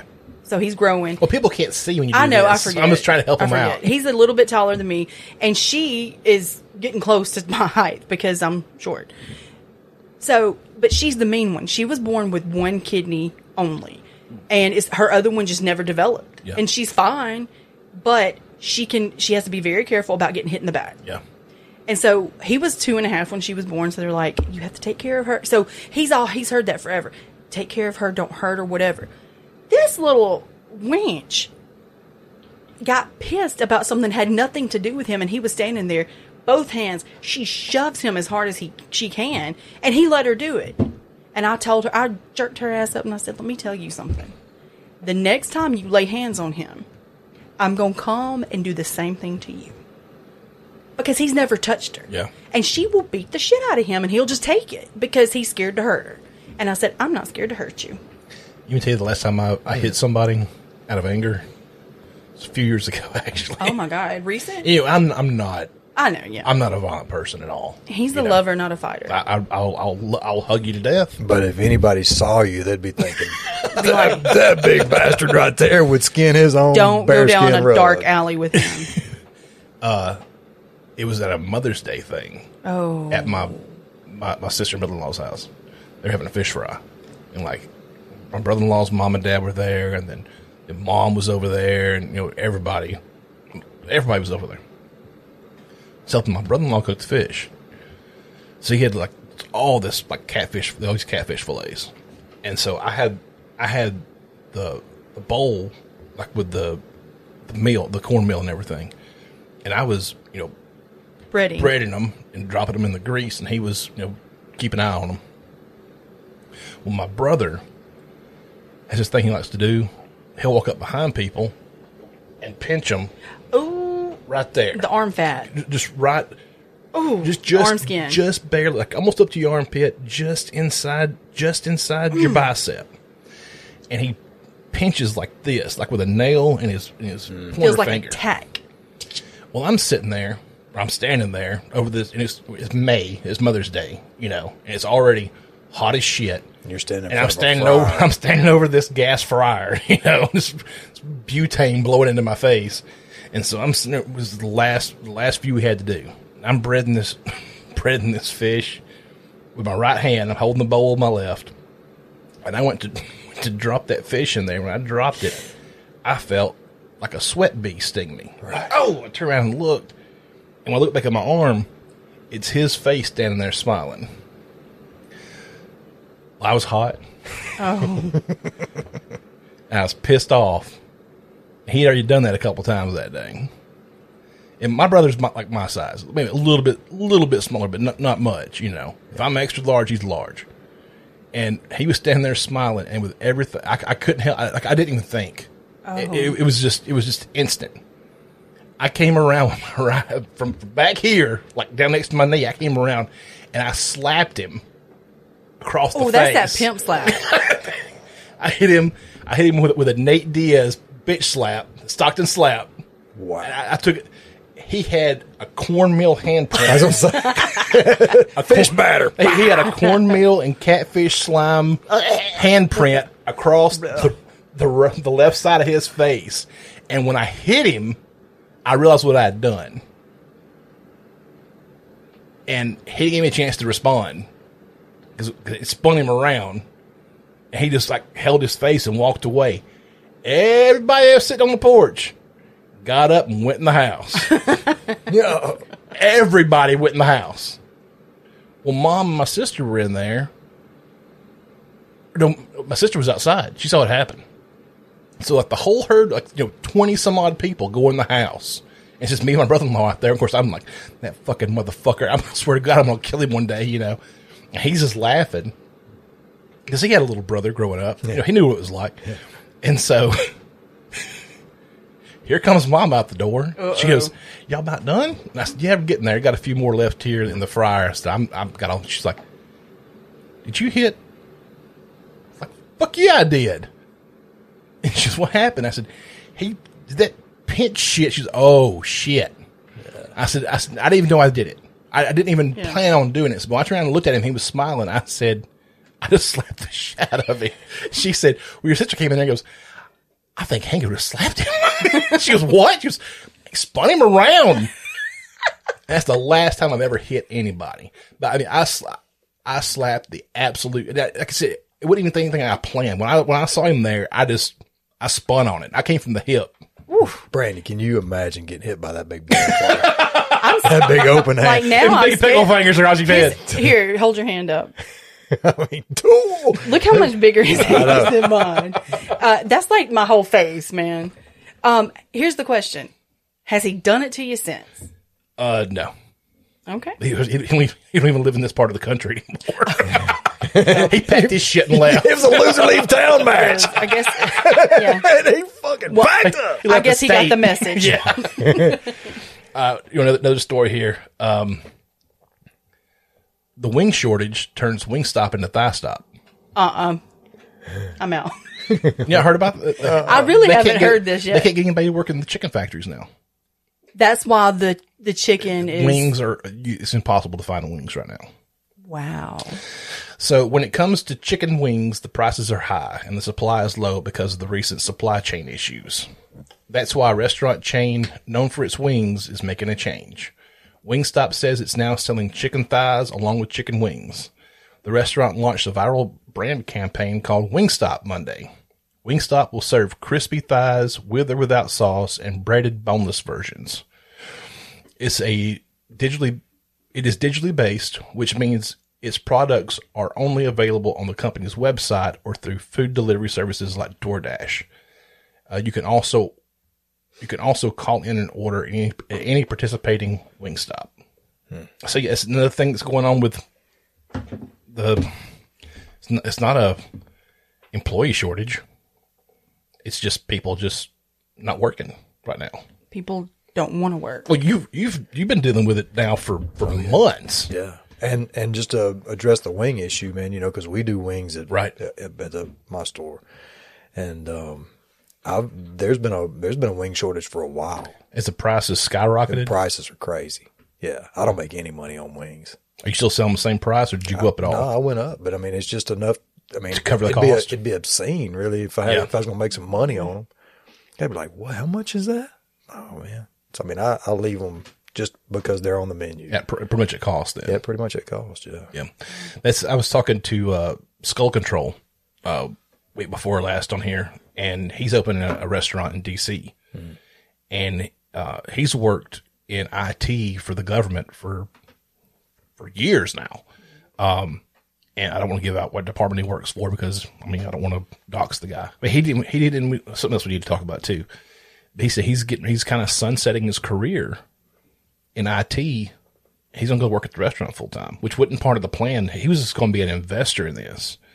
And he said this the shortage of of, of people willing to come in to work. He said it, they, they've all had to step in. People who were just going to be investors have now got to, going to work at the the restaurant. And um, we were. He's like, "What do you think?" And I said, "I think it, it could be a number of things. It could be people who um, had worked in lower paying jobs found something during the took time to actually find something in, during the coronavirus because they had that little security there. f- You know, if they got furloughed or something, they had a little bit of money coming. They had to take time to look for something. Um, people could have moved from jobs that were requiring them to come in to get a job where they could work from home. You know, and I think it also could be part of like a, like a grassroots thing of, you know, wanting higher wages. And now, now that they got a, a supply from the government with with unemployment, they're having they can say, well, I'm just going to sit at home then. Yeah. It could be any of those things. I don't know. Well, and also a lot of people, especially young, um, early twenties, even teens, have discovered like side hustles that you can do online Yeah, gigs. gigs, you know, be it like Fiverr or affiliate marketing or um, retail arbitrage where they're going and buying stuff on Walmart clearance or uh, even like TJ Maxx, flipping it, selling it on Amazon or eBay and stuff. A lot of those kids who would typically be working, they're making a shit ton of money doing stuff on their own. Well, Matt said at the rack house, he can't keep anybody working there. Yeah, I've had help want to sign out for over a year. I've had two um, people that actually showed up to work during that time, and neither one of them worked more than two weekends. Shit. That's crazy. Well, Matt's uh, his his biggest competitor in in I, I didn't hit record. I'm joking. I did. I'm like, oh God. his biggest competitor right now is DoorDash, Uber, places places like that. He said DoorDash. These he he he pays like like I think wait or pays people like you know, 12, 15 bucks an hour. I don't know. I'm not sure about wait staff. Like in the kitchen, 12, 15 bucks an hour. These guys can go go to work the next night for DoorDash and make 12 to 15 bucks an hour to sit in their car all night, not sweating it out Yeah. in the kitchen, you know, and having Getting screamed at. drill sergeant Matt up, up their ass the whole time, you know. So he said it's it's just you know, which I don't. That's why I said I don't know how many of these folks are. How many folks know about you know 1099 tax forms? How, do they know how to handle that? Addison said there's there's there's apps now that handle all that for you, but how many of them are actually using it? That's the question. Yeah. Well, some of them, if they're, uh, a lot of them would pay. There's this course that you can take that's like seven. They give for, for seven dollars, and of course you can add charge ups to it to do this. But a lot of these people have done this seven dollar course to learn affiliate marketing, and they teach you all of that there. So they're just like, okay, I'll just, and they're not even using a computer. Most people are just doing their phones. Yeah. That's the only. They're not using computers or laptops, and and they're just working when they want to. Wow. And so, I mean, I, I wonder, I think it's a combination of everything. People, you know, A, there's a lot of them that don't want to work because they've been making, you know, the unemployment, they've been getting the unemployment. And the unemployment, well, at least down here, was typically more than people would make, um, what was it, on a $10 an hour job or something like that? They were, I think with the supplement, they were like 500 and something a week.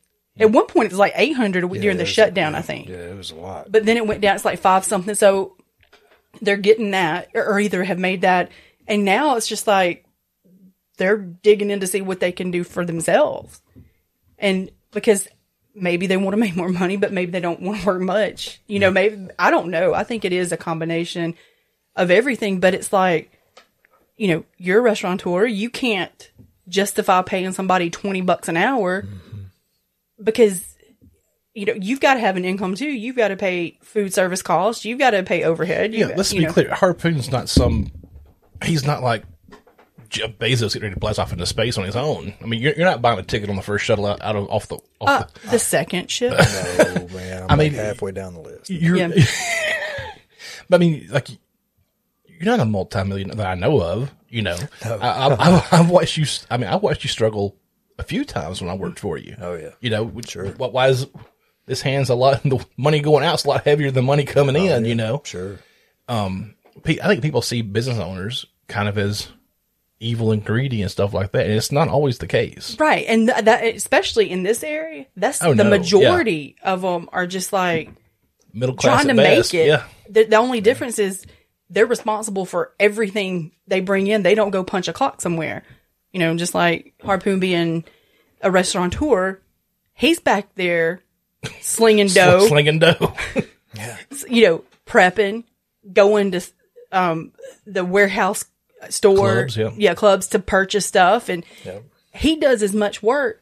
I mean, it, it would be so much easier for him to go get a job Oh, and make sure. probably make the same amount of money, but or more, or more, yeah. and have insurance and everything else paid for. But he's, I guess, it's a passion. You know, you've all, yeah, yeah. I mean, and you've done this for so long. I've never thought about you doing anything different. I mean, yeah, Yeah, it's yeah, it's it's definitely something that I you know I, I had so many jobs that I didn't like growing up. Uh, worked for a, a lot of people who didn't know how to manage or didn't know how to talk to you. They just point and click, "Rah, rah, rah," this you know whatever. Um, and uh, so when I got into the industry, um, I was just open and flip them, open flip them, you know, and, Yeah. and stuff. And but when I stayed here, when I landed here in this town, you know, I, I made a lot of friends really quick. Everybody was super nice and everything. So I decided to, you know, start s- stick around. And over the years, I'm just like, man, I I never wake up and think, golly, I got to go make pizza. Yeah. I get to go make pizza. Not I've got to go. I, never, get to go. Yeah, I never, I never Yeah. wake up going. I dread going to work. And to me, that's the dream. In the past, I did. You know, I, Oh, dread- yeah. I would think, man, what excuse can I come up with today? Do I feel go. sick? Yeah. Yeah. you know, try to make up something because Yeah. I dreaded going so bad. And I, and all the people that have ever worked for me, I, I overall really tried to make it to where nobody ever dreaded coming to work either. You know, I want us to have a good time there and, and, and, you know, and, and cut up and, you know, and bond and all that stuff like that. And, and just the whole encompass to be a positive experience, you know, from the people that eat with us to, to working and everybody. I mean, just try, I try to make it as positive as possible, you know. That's you know, I love the job I have now. Love it. Yeah. Love it. I, I- I love my job. Um, you know, I was getting ready to go to work last week. Uh, Thursday evening rolled around. I told Tink, I said, God, it's not like that. I don't want to go to work. I don't want to get up and get dressed. And she said, that's a bad problem to have. And I said, I wouldn't mind it if I could just go with what I'm wearing right now. She's like, you're wearing shorts and a t-shirt. I'm like, well, flip flops, that's going to be okay. She's like, hmm. yeah, it's, it's to me the job I have now, especially if I wake up early in the afternoon, like if I wake up at five, I don't have to leave till 630. If I go in and get on the couch and get settled, get to watching something, Oh, no. I got to turn this off now and go to work, you know, if I can sleep till like right before alarm time, I'm golden. Yeah, but our company, speaking of, of pay, it, they took really good care of us during during the during the coronavirus thing. Of course, they had to. They paid us what we were worth. Um, we got two bonuses. We got two raises during the whole thing. Um, they really stepped up and took really good care of everybody who worked for the company. Um, I think that I like it a lot more than some some people there. I think it's just because I've had some shitty jobs, you know Makes you appreciate it. working like in sawmills and stuff. Shit, I'll sit behind the wheel of a van all damn night and drive drive as far as you know. what I'm saying? I got to stack another slab of lumber. Shit, I'll I'll, I'll gladly drive this wherever you where you want. Illinois, I'm on my way. You know, um, people who, who've who've not had experiences like that, um, don't really appreciate when you land something something awesome like like I like I do. I, I really enjoy me and the other guy who works in our department. We're like the ones who really enjoy the job. And I've had a lot of shitty jobs. He spent a couple summers in Iraq and Afghanistan, so Oh, sh- he's yeah. very glad to be behind a wheel of a van uh, driving. all because it has AC as well. and there's no roadside bomb sitting Yeah. there for you. You know, tonight, man, we've we've talked a lot about um, what we appreciate. You know, Yeah. after after having something that shows you that it, it doesn't always have to be like that. Yeah. You know, that's well, and like you had basically a gratitude reset the past That's two what we weeks. talked about before you got here. It's like this is Harpoon 2.0 or Well, 10.0 or whatever. I don't is. know. You, I, I don't think you were there in t- 2015 in November. It was like the Friday or Saturday night after thank- Thanksgiving. The Love family got together at Steele's. I don't think you came. no, I didn't. Um, the next day I woke up and I was hurting. I'm like, oh my God. I was thinking lady problems because I've always had female problems. But then the way it was hurting was like, oh no, I'm to have a kidney stone because Oh, it was like I I mean- kind of hurting. but I was fetal position. I couldn't eat. I was sick. I mean, I was just like, I'm not getting better. I hurt so bad and I've got a pretty high tolerance for pain. I was like shaking, you know, when you're in that much pain. So the next morning I'm like, I've got to go get seen about. I was like, well, maybe it's my gallbladder. So I went to my nurse practitioner and I got there and she, you know, she made me lay down and she starts touching on me and she's like, your abdomen is descended. Oh shit. And I'm like, okay. And she's like, and it's hard. Well, at this point, like, I'm getting upset, you know, because it's scary, you know. So she gave me, she was like, you have to sit here and take this blood pressure medicine before I can let you leave here. I can't let you leave. But she was sending me, sh- this is how scary it was. She called the imaging center locally and was and made them see me that in, like as soon as I could get there. Damn. So I had a CAT scan. Well, they found a mass in my abdomen. They did anyway. They ca- they called her and told her they didn't tell me, and they brought me into a room. And I remember they brought a cordless phone, like a office like cordless phone, and she talked. She told me she was like, "Okay, do not freak out," because she knows me. She's like, "I need you to not freak out." they found a mass, and of course, like immediately it was sheer terror Yeah. because it, you don't know. I mean, you know nothing. She said, but it's female related. And of course, like I just fall apart at that m- moment because I don't know what's going on. And she said, you've got to go see a gynecologist tomorrow. So she said that she was going to make the calls, whatever. Um, just so happens the one that I had seen the previous year, he was in a, he goes like once a week, um, to a local, um, like 45 minutes away, a local city to do his stuff Okay, there. yep. So I had to go. Um, and he saw me. Well, they did ultrasound and stuff. He was like, it's, it's a mass from your ovary. Oh, it was that big? Oh, I'm going to show you a picture in a minute. Oh, hang on a minute. No, Let's, go ahead. He said, but I can't, he said, I'm, you know, he's not a surgeon. Okay, gotcha. I mean, he's do, he does surgery, Right. Like, but the typical OBGYN stuff, Right. Not. He said, if I open you up, and it is the the word we don't want to talk about. Um, he said there, I won't be able to do anything. I'll have to put you back together and send you to somewhere else. Yeah. He said I would rather somebody else just that's it all. prepared just Yep. to do this. So he put a rush on it. Within that was on a Tuesday. The next Monday, I had to drive to where uh, one of our state universities are are um, oh, really? the college. Yeah, he goes once. The, this is a gynecology oncologist. He comes from our state capital once a month to this place Okay. to see um can, his on, oncology patients because there's not really many specialists that in our area. Yeah. Um, um I do. Is that where his office is at? Mm-hmm. Okay. Well, the once a month, the satellite office. Gotcha. So they were like, there's normal like four or five month wait list. They saw me instantly because my doctor called and was like, you know what? Um, he saw me on Monday, left the next day to go for the to, to the state capitol to do my pre op. The next morning, he did my because he was scared. He was like, until I'm in there, I don't know. oh my gosh, he couldn't. He couldn't tell you anything. But this whole time though, I was in so much pain because it hurt so bad. Because it's like, if y'all had a kidney stone, I have. Yeah. okay, B- kidney stone back, but front also. Radiates. Yeah. So what was happening, um, is the mass was growing so large, it was pushing back like Oh towards my my, spine. It was kind of smothering my organs, and it, It was, was probably pushing back on your kidneys and it, everything else too. it was causing my gallbladder to flare up. Oh. Which that's where it started. Like that's kind of probably what made me the signals, you know. But it was smothering at this point in time. It was smothering me from the. It wasn't going out. It was going back. Right. And like I had gotten to where, which I'm never been a very tiny person, but I'd gotten to where I couldn't eat a lot and stuff. I just thought, well, maybe it's kidney stuff. You know, I didn't know.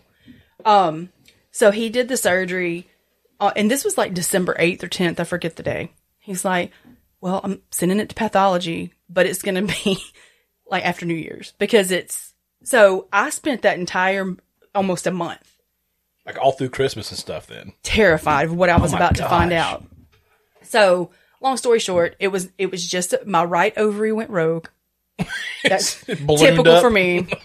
Um, everything was kosher, but I had to sign a waiver that they just took. They took everything. I have absolutely no lady part. Well, you know, So is that- insides, like, a, like a total hysterectomy then? complete Wow. total. I asked them It if was they took my gallbladder too. about full ball, like football size. What size? No, no, no, I'll show you. I don't think I want to see it. No, I don't want to see it. Are y'all sure? Yeah. I do. Yeah. Okay. So- my surgeon was six foot three, and I think he said 235 at the time of the surgery. There's a picture of them with this. It feel it covered his entire abdomen, Oh my gosh. and it was Randy. over 12 pounds. So the reason I'm saying all this gross stuff. So you had a C-section. Oh yeah, I've got a 12 inch up and down old school scar.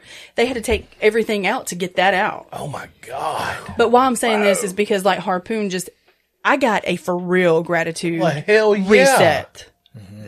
because it's like I spent almost a month thinking that was going to be it. Yeah. Yeah. Terrified because I'd always had these female issues leading up to it. So, you know, it was always like pre existing type stuff. And I was always a candidate for, you know, ovarian cancer, uterine cancer, whatever. I was, cancer. yeah, I was always a candidate for it. But that gratitude reset, not that I was a terrible person before, he's definitely not a terrible person, but there's something about, I think we just get so desensitized to gratitude sometimes. Yeah. But that reset had changed my life. Oh, for sure. Mm-hmm. So I think it's important to have those resets. I mean, I don't wish bad things upon people, but it's almost kind of like a weird double-edged sword where you're grateful that that did happen. So you could change how you perceived everything and, and, in your life for the better. So I don't know how you feel, but it was really, it was eye opening. You know, you kind of woke up to a bunch of stuff, but now like I make sure to tell people, thank you. I appreciate you so much. Mm-hmm. And, you know, I love you. And I'm not afraid to say stuff like that anymore because I spent almost a month thinking that that was going to be it for me. Yeah. So This is I an think- opportunity to do things Yeah. maybe that you take for granted or whatever. Exactly. And like, and don't let the little bitty shit bother you. Like, don't sweat the minutia, you know, the small stuff. It do, like your stress levels. Like, you got to let some stuff go. You don't, you know, that stuff is not important anymore. Right. What's important is you're here and you still have, you know, you're still here with your people. You're still here with your friends. You're still here for the experience that you can have in life. It's not, almost like you you Yeah. you recognize more what you have, and and stop recognizing what you don't have. exactly. Or, but, because you know, just you're we're all so incredibly blessed, Absolutely. you know, in so many different ways that we forget sometimes that how much how much we have and how much how much of a good life we really have. Oh, yeah. and we start thinking, you know, man, I don't have this or this is bad's happening to me. Wah, you know, I mean, it just really kind of not that I'm belittling anything, but I'm just saying that sometimes we just get caught up on on what's wrong instead First of, world problems. instead of- Definitely. instead First of- world problems and you know. desensitized to the important stuff. And like, I started cherishing every relationship, every friend, every Mm-hmm. family member that I was close to. Like, you know, I don't know. Well, of course, I was in the hospital for like eight days on Dilaudid pump and, you know, You were in outer space. yeah, I was. but you know, um, nothing is like showing gratitude to somebody. To like my brother spent the night with me one night, and I couldn't. They had me in a hospital bed, just slightly elevated, but I couldn't lean up because Right. I had staples all throughout my abdomen. So nothing is humiliating and humbling as much as having to like ask your brother to. I need to vomit. Go get a nurse and ha- like hold your hair so you can just lay to the side and throw up everywhere. But I still throw up a lot because I've not been right since then, and I'm super nauseous all the. Yeah, that's why I'm like, you can't talk about gross stuff around me; it'll make me sick. Uh, are you familiar with Tom Segura, the comedian? Oh yeah, I Yeah. was like, I thought you said Thompson. Yeah, Yeah. You know, him and his wife have got a podcast. Um, Okay. Your mom's house. I like that and title. uh, yeah, they're they're. I mean, they're getting. They've been big for a long time, and they're just getting. They got so much going on right now. Um, did you hear about his accident he had back in December? I don't think so. Him and Bert Kreischer. I love Bert. Okay. I saw him on Bert's camp show. Okay, well, you know him. Him and Bert have got a podcast together too called Two Bears One Cave. Of course. Okay, they were going to do a dunk contest. A what Dunk contest. dunk Dunk. Like Oh, basketball. basketball. Okay. Okay, these guys are like my size, Yeah. a little shorter. They're You not- would love Bert. He's hilarious. He's a he's a he's an idiot. He's love he's a him. drunk idiot. Anyway, um, this Florida white trash is all he is. Uh, he uh, they were going to do a dunk contest, and they, they started off with like a nine foot, you know, and Tom did it and Bert did it. I maybe it was eight foot. They went up to nine. Bert missed it, and Tom did it. So they had a coach who'd been like helping them out and everything, and, and like, all right, let's go to the next thing. They were filming all this. Coach was like, a pull Tom over. Like, I think you could get nine and a half. I said, you think I could get nine and a half? I think you really could. He said, let's put it up like, like nine and a quarter. All right, I said, put the goal up nine and a quarter. Tom goes to go up, and when he pushed off, it was the patella. Oh. Oh no no no no no. And when he came down, he went to catch himself and broke his arm. Oh. So his whole left side is fucked. Arm and leg. Arm and leg. Like serious arm break. Oh my god. Like serious. Oh my god. Um the video is all over online. I'm like, I don't want to see it. I've dodged that video a million times already. Oh my god. Okay. Well, so him and Christina have got two little boys, like five and three. And this is right before Christmas. Oh, and they were getting ready to move to Austin from LA. Oh my god.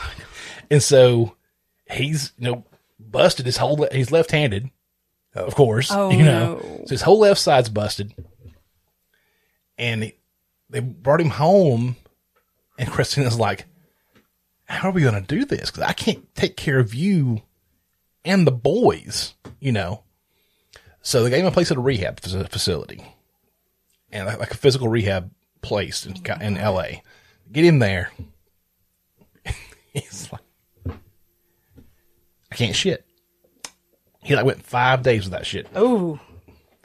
So they're giving suppositories, they're oh giving him everything, trying to break Oh something up. no.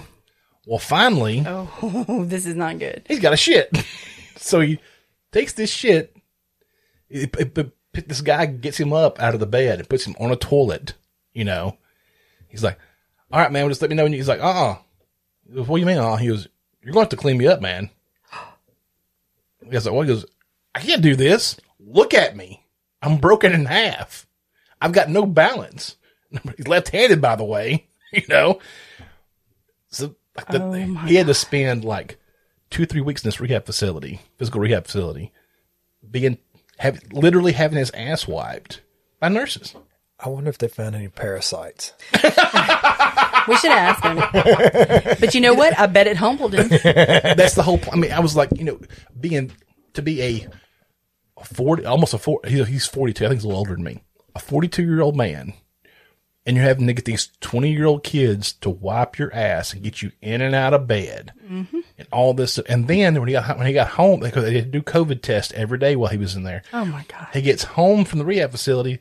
Nurse calls him, "Hey, your COVID test came back positive." Like the day after, she called out the day after he got home. Then his wife got it. No. So like the hits just kept on coming for him. That's tough. Boom, boom, boom, boom. You know, mm. you talk about how how humbling it was to have to ask a forty year old man have Yeah. to ask for help for everything.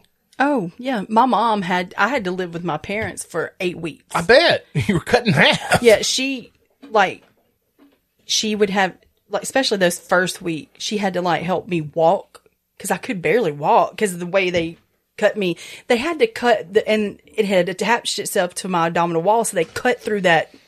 Like Oh, but that muscle. Yeah. Oh my god. I still have like phantom scarring. I mean, I know it's scar tissue, but phantom pain. Yeah. But like she would have to help me, you know, move and I would have to call her cell phone in the middle of the night. I've got to go potty. She'd have to help me. You know, is she would. She showered me for like two weeks because I, I couldn't do anything. I couldn't get this wet. Yeah. You know, so it's very humbling and like you had to have people drive you around, you know. It, It's just I think the gratitude reset is important. It is. Yes. You know, that's that was uh, the movie Maverick with uh, Mel Gibson. Mel Gibson. Yeah. You know, at the very beginning they were going to hang him. You know, and they had him drawn up and they left him out there on the back of this horse. The horse started going forward and they were pulling him. The tree branch broke. He said, "Okay, God, you got my attention. Now what?" You know, he gets to the Yeah. point you're like, "All right, God, or universe, or God, or Yeah. whatever you want to say. All right, you you got it now. Now what? What show do I me. need to do? Yeah, Yeah. I'm Light here. I'm listening. yeah, go ahead. Sometimes it take it is the, the the story of Jonah. You know, just Yeah. swallowed up, spit out. You know, all right, I'm listening now. You know, sometimes you have to get, you have to get to where you know you have a 12 pound mass taken from your body, or, or lose an eye. You know, or or, or whatever it is, uh, to get you to go. Hey, You know, I, I was telling you before the show that um, when I was there in that MRI tube, yeah, and um, I was praying, and and I, I I almost felt like I heard, you know, God saying, "All right, man, you know, let go of some of the stuff. You know, it, it's going to be okay, whatever." And um, you know, just this whole, okay, here's a second chance. You know, what type thing? And uh, and my response, just as clearly as everything, was yes, sir. Yeah. And now what are you going to do with your second chance? But, I mean, I'm, I'm, like I said, man, I'm, I'm incredibly grateful. I'm going to be doing some, some more relaxing things. I, I, I don't vacation very much, but I'm, It's I'm time yes, it is. I mean, I, you know, yeah, you're exactly right. I mean, and self care. self care, absolutely. Was it on, uh, what's the movie? I've already Shawshank been- Redemption? Get busy living or get busy dying. Which one do you want to do? it seems like you were on the uh, the latter. Wait, you trying to remember former yeah, I, latter? I had to go back to former latter. Like, which one is first? Yeah, you, you, Okay. get, you get in a rut sometimes. We all Yeah. do. You know, sometimes it takes something like that to snap you out of it. Yep.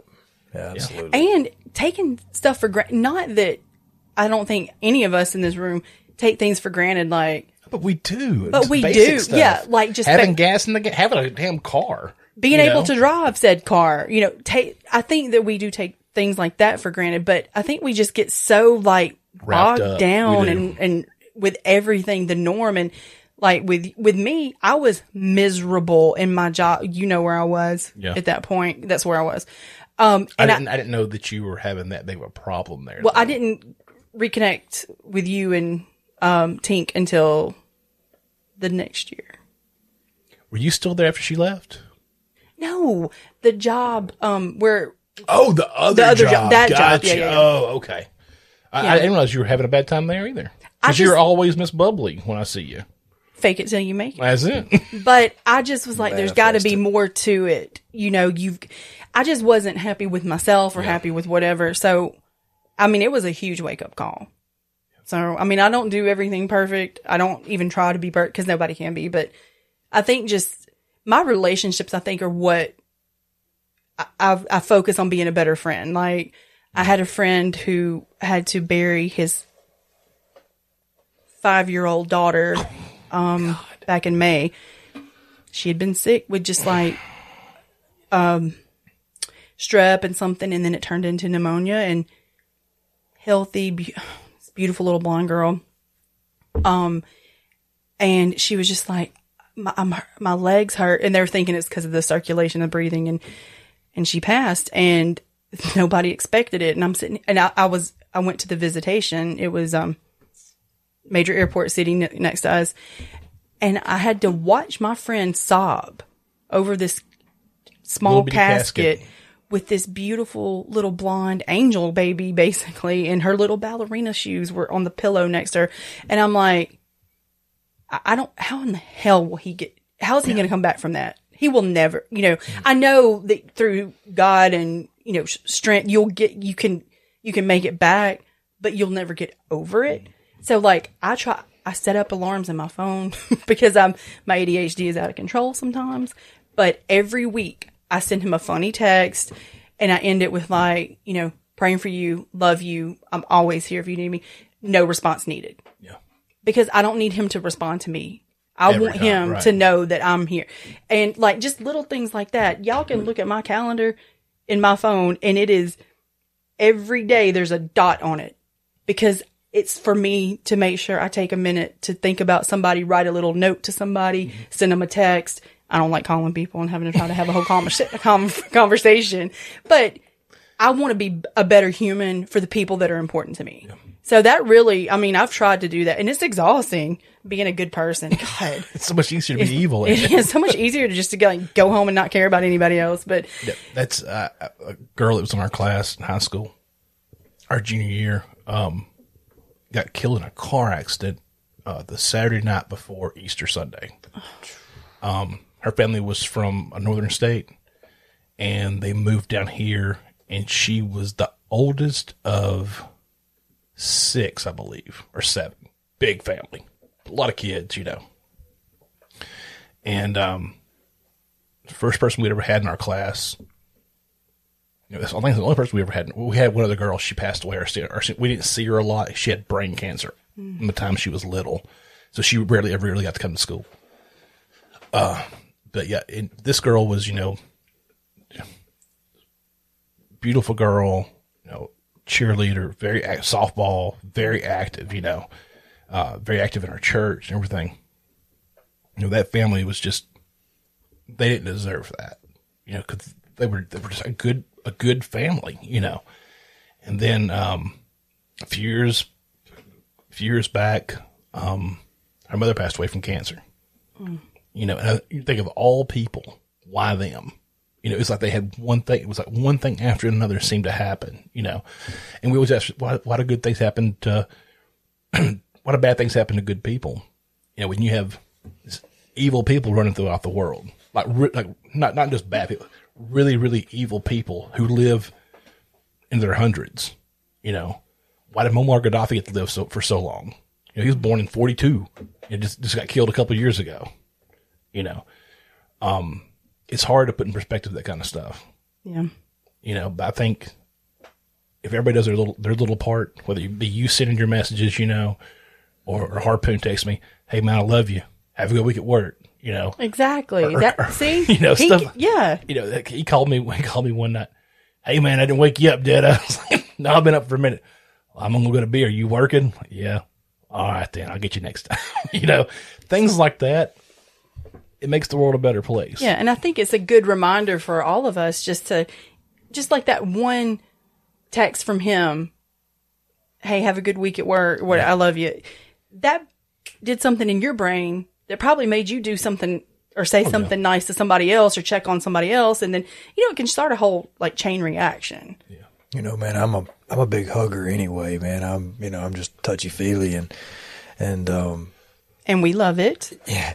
Yeah. I never complain. everybody everybody around me's got to get used to it pretty quick. Um, but uh, it, in in my church a few years back, I was part of a small group, and um, we would meet once a week and um, have a little little study session and just kind of a catch up, make sure everybody was doing okay type. And man, it was just it, it was incredible.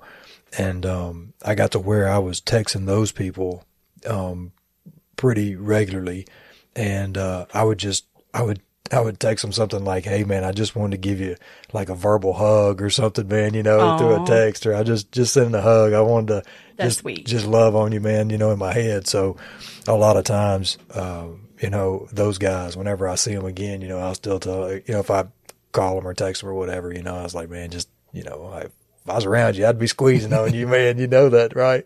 Real quick, man, just super, super quick. Go ahead. With those, with those, uh, that group of people, when, um, when I first started meeting, we were meeting them at the at the mall in the food court because it was just a cen- central place for everybody to eat lunch and hang out. And we'd do it at lunchtime. Well, when we first started the group, it was about eight or ten people, and um, one of the guys in there was this cowboy guy that had who was wearing like for real Wranglers and a and his big belt buckle and this big starched white shirt tucked way tight. And as I was, as I would come up because I would, it, you know, be leaving work and just jet over to, you know, to our neighboring city to, to make this meeting and then come back, um, to work. I was usually pulling up the rear. So everybody was already usually there. And then I would, you know, come in right, right before everything gets started. But as I would get there, you know, and I'd go around, I'd just, I'd be hugging on everybody. Hey, good to see you. Hey, everything, you know, what, every time I'd get up like two or three people close to that cowboy guy, he would have his arm stuck as far out as he could go, man, with his hand wide open. He wanted a handshake. He didn't want no hug. and every single time, man, I'd grab his hand, I'd pull him in close, I'd, oh. I'd give him a hug. He'd just be all wiggly, man, like, get your arm from around me, boy, you know, that type of. I was like, hey, man, I don't mean nothing by it, dude. I'm just loving on you. Yeah, I mean, I've always been that way. I've always been a big. Yeah, both Big of you hugger. guys have always been big huggers and touchy feel not inappropriate, No. but you know that that's part of your love language. I think. Yeah, Oh, for sure. it's. Um, I don't know, and and that's the whole reason. Like, at the end of the shows, I always say, you know, yeah, I, I, I love y'all. Thank you for you know, they're going to be, they're going to be told that they're loved. You know, and I don't love them just for listening to the show. Look, they're a fucking human being. You know, And there's a lot of people that don't get to hear that unless it's through a sh- your closing on the show or you And know when I say something it, I'm, like I'm not saying it just to say. I'm saying it because I Yeah. fucking mean it. You know, I mean, I, there's very, very few people that I've got no use for. Very few. You know, um, and I try to give. It may be a bad thing to you know give everybody kind of the benefit of the doubt when you meet them because usually you get suckered. You know, that's what you know when I had when I had Jay on we're talking about finances and stuff. And he said you got to be he goes, if you're a giver you got to be careful because givers love to give and takers love to take. So when you give, you you you better give to the right person, or they're gonna keep coming back knocking. You know, so yeah, I, I think it, it, it's just my way of putting a little little light out in the world, I guess. Yeah. To tell, tell people that they're, they're, they're loved. You know, you're I not got just kids that are working for me right now who they don't they don't tell each other they love them. They're family. Oh wow.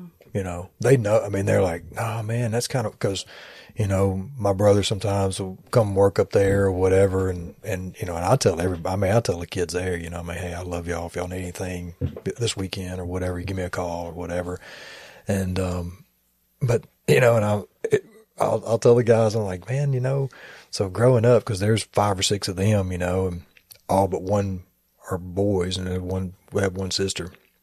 And I was like, man, you know, don't y'all, you know, hug each other and stuff like that? Because when my brother comes in, I always go up and give him a Get big bear hug, hugged. get a big hug. Hey, I love you, man. How's you do? You know, how's your day going or whatever? And and the guys working for me, they're like, man, that's just odd, man. Ain't nobody my my family hugs and tell each other we love each other and stuff. I'm like, That's so foreign to me to, to think about that, you know. yeah, oh yeah, But Tink, Tink, you know, they never. Growing up, I my mom was very affectionate. My grandparents were, but not biological father, so it was really weird. But I've gotten better about it. You know. Like her family weren't. They're they're not big huggers and everything, you know. And uh like you know, when I call mom, I was like, all right, I gotta go off here. I, I love you, you know. Every like her and her mama talked for three hours. All right, bye. I'm like, yeah, I can tell you, mama, you love her. She knows. yeah, we don't have to say it. We know. I was like, what the fuck ever. Still good to hear. yeah, oh yeah. All right. Anything else tonight, y'all two? Oh man, I did. I did want to. Um, you had sent me a message uh, saying that our broadcast here is being heard from around the world. Oh yeah, we got some stats. Yeah, What? Let's, Yeah, uh, we went Bring it on. international. Global, yeah, this is this is super cool. international, Uh, we we learned some things. not so mysterious man here. uh, Ad, uh, Addison from the, the the tripod overseer uh, sent me. He sends me my analytics like every every couple months. You know, and and so I, I I started off like asking him, you know, hey, send me my stuff when you get it or whatever. Now he just kind of does it at random whenever he has time to check it out. Um, we we are now outside the U.S. apparently. Uh, we Yay. we have listeners. Um, number one, of course, is the U.S. Okay. the vast majority. Number two is Canada. Okay. So hello, our neighbors to the north. Hope y'all are doing good. Number three, Belgium. I could get down with that. Yeah. Uh, number four is Germany. So Guten Tag. Volkswagen. I don't. Auf Zane. Sig Heil? No. Oh my gosh. What's that? You need that was like Hitler's salute. Oh, my bad. you need to be over there with, with the guys that. give us some thought. That's more their speed. When it comes to foreign languages, man, just not and smile, Yeah. man. All right. All right. Espanol. Uh, so Germany is number number four. Number three was the Philippines. Interesting. Yeah. How about those mail order brides? One, two, three, four. Uh, then we have Brazil, Brazil. nice. and we have one lone listener in France. Heck yeah, man. That's that's a that's a good Yeah. spread. That's a big spread. That's a good spread. like a shotgun Well, spread. to over- our French listener, what is it? Au revoir. Voulez-vous coucher allez avez-vous ce soir? I thought you lived like in New Orleans for a while. You didn't take up any French at Okay, all. first of all, that's the lyric from Lady Marmalade. I know it is. Oh, um, and I can speak. I can do kitchen, like Kitchen French. traditional French ki- kitchen stuff, but no, Got you. I don't know any French. Creme brulee, Uh, Givenchy, Yves Saint Laurent. Cordon bleu. I'm saying designers, and you're saying food. Oh, we were doing food. no, like it looks like Givenchy, but it's Givenchy. All right. Uh, Louis Vuitton. Thank y'all for coming on tonight. Anything else you wanted to talk about? I want to say that the pineapple is the symbol for you and your wife are swingers. It's also a delicious fruit. And it's grenades, by the way. It's pineapple grenade. So it's an explosion in your mouth and you're a swinger. In your mouth. That's what she said. Thank you so much for listening to this episode of The Hango Show. Be sure to go by Tripod Broadcast and check out all the shows over there. Also, go by eables.com, E A B L E S. Use the promo code HANGO to save 15% off some premium CBD. And go by mydelta8.com. again, Harpoon, Brandy, thank y'all so much for making it tonight. I love y'all too. And I love all y'all out there listening to the show. Be sure to come back next time. Have a good one. Bye.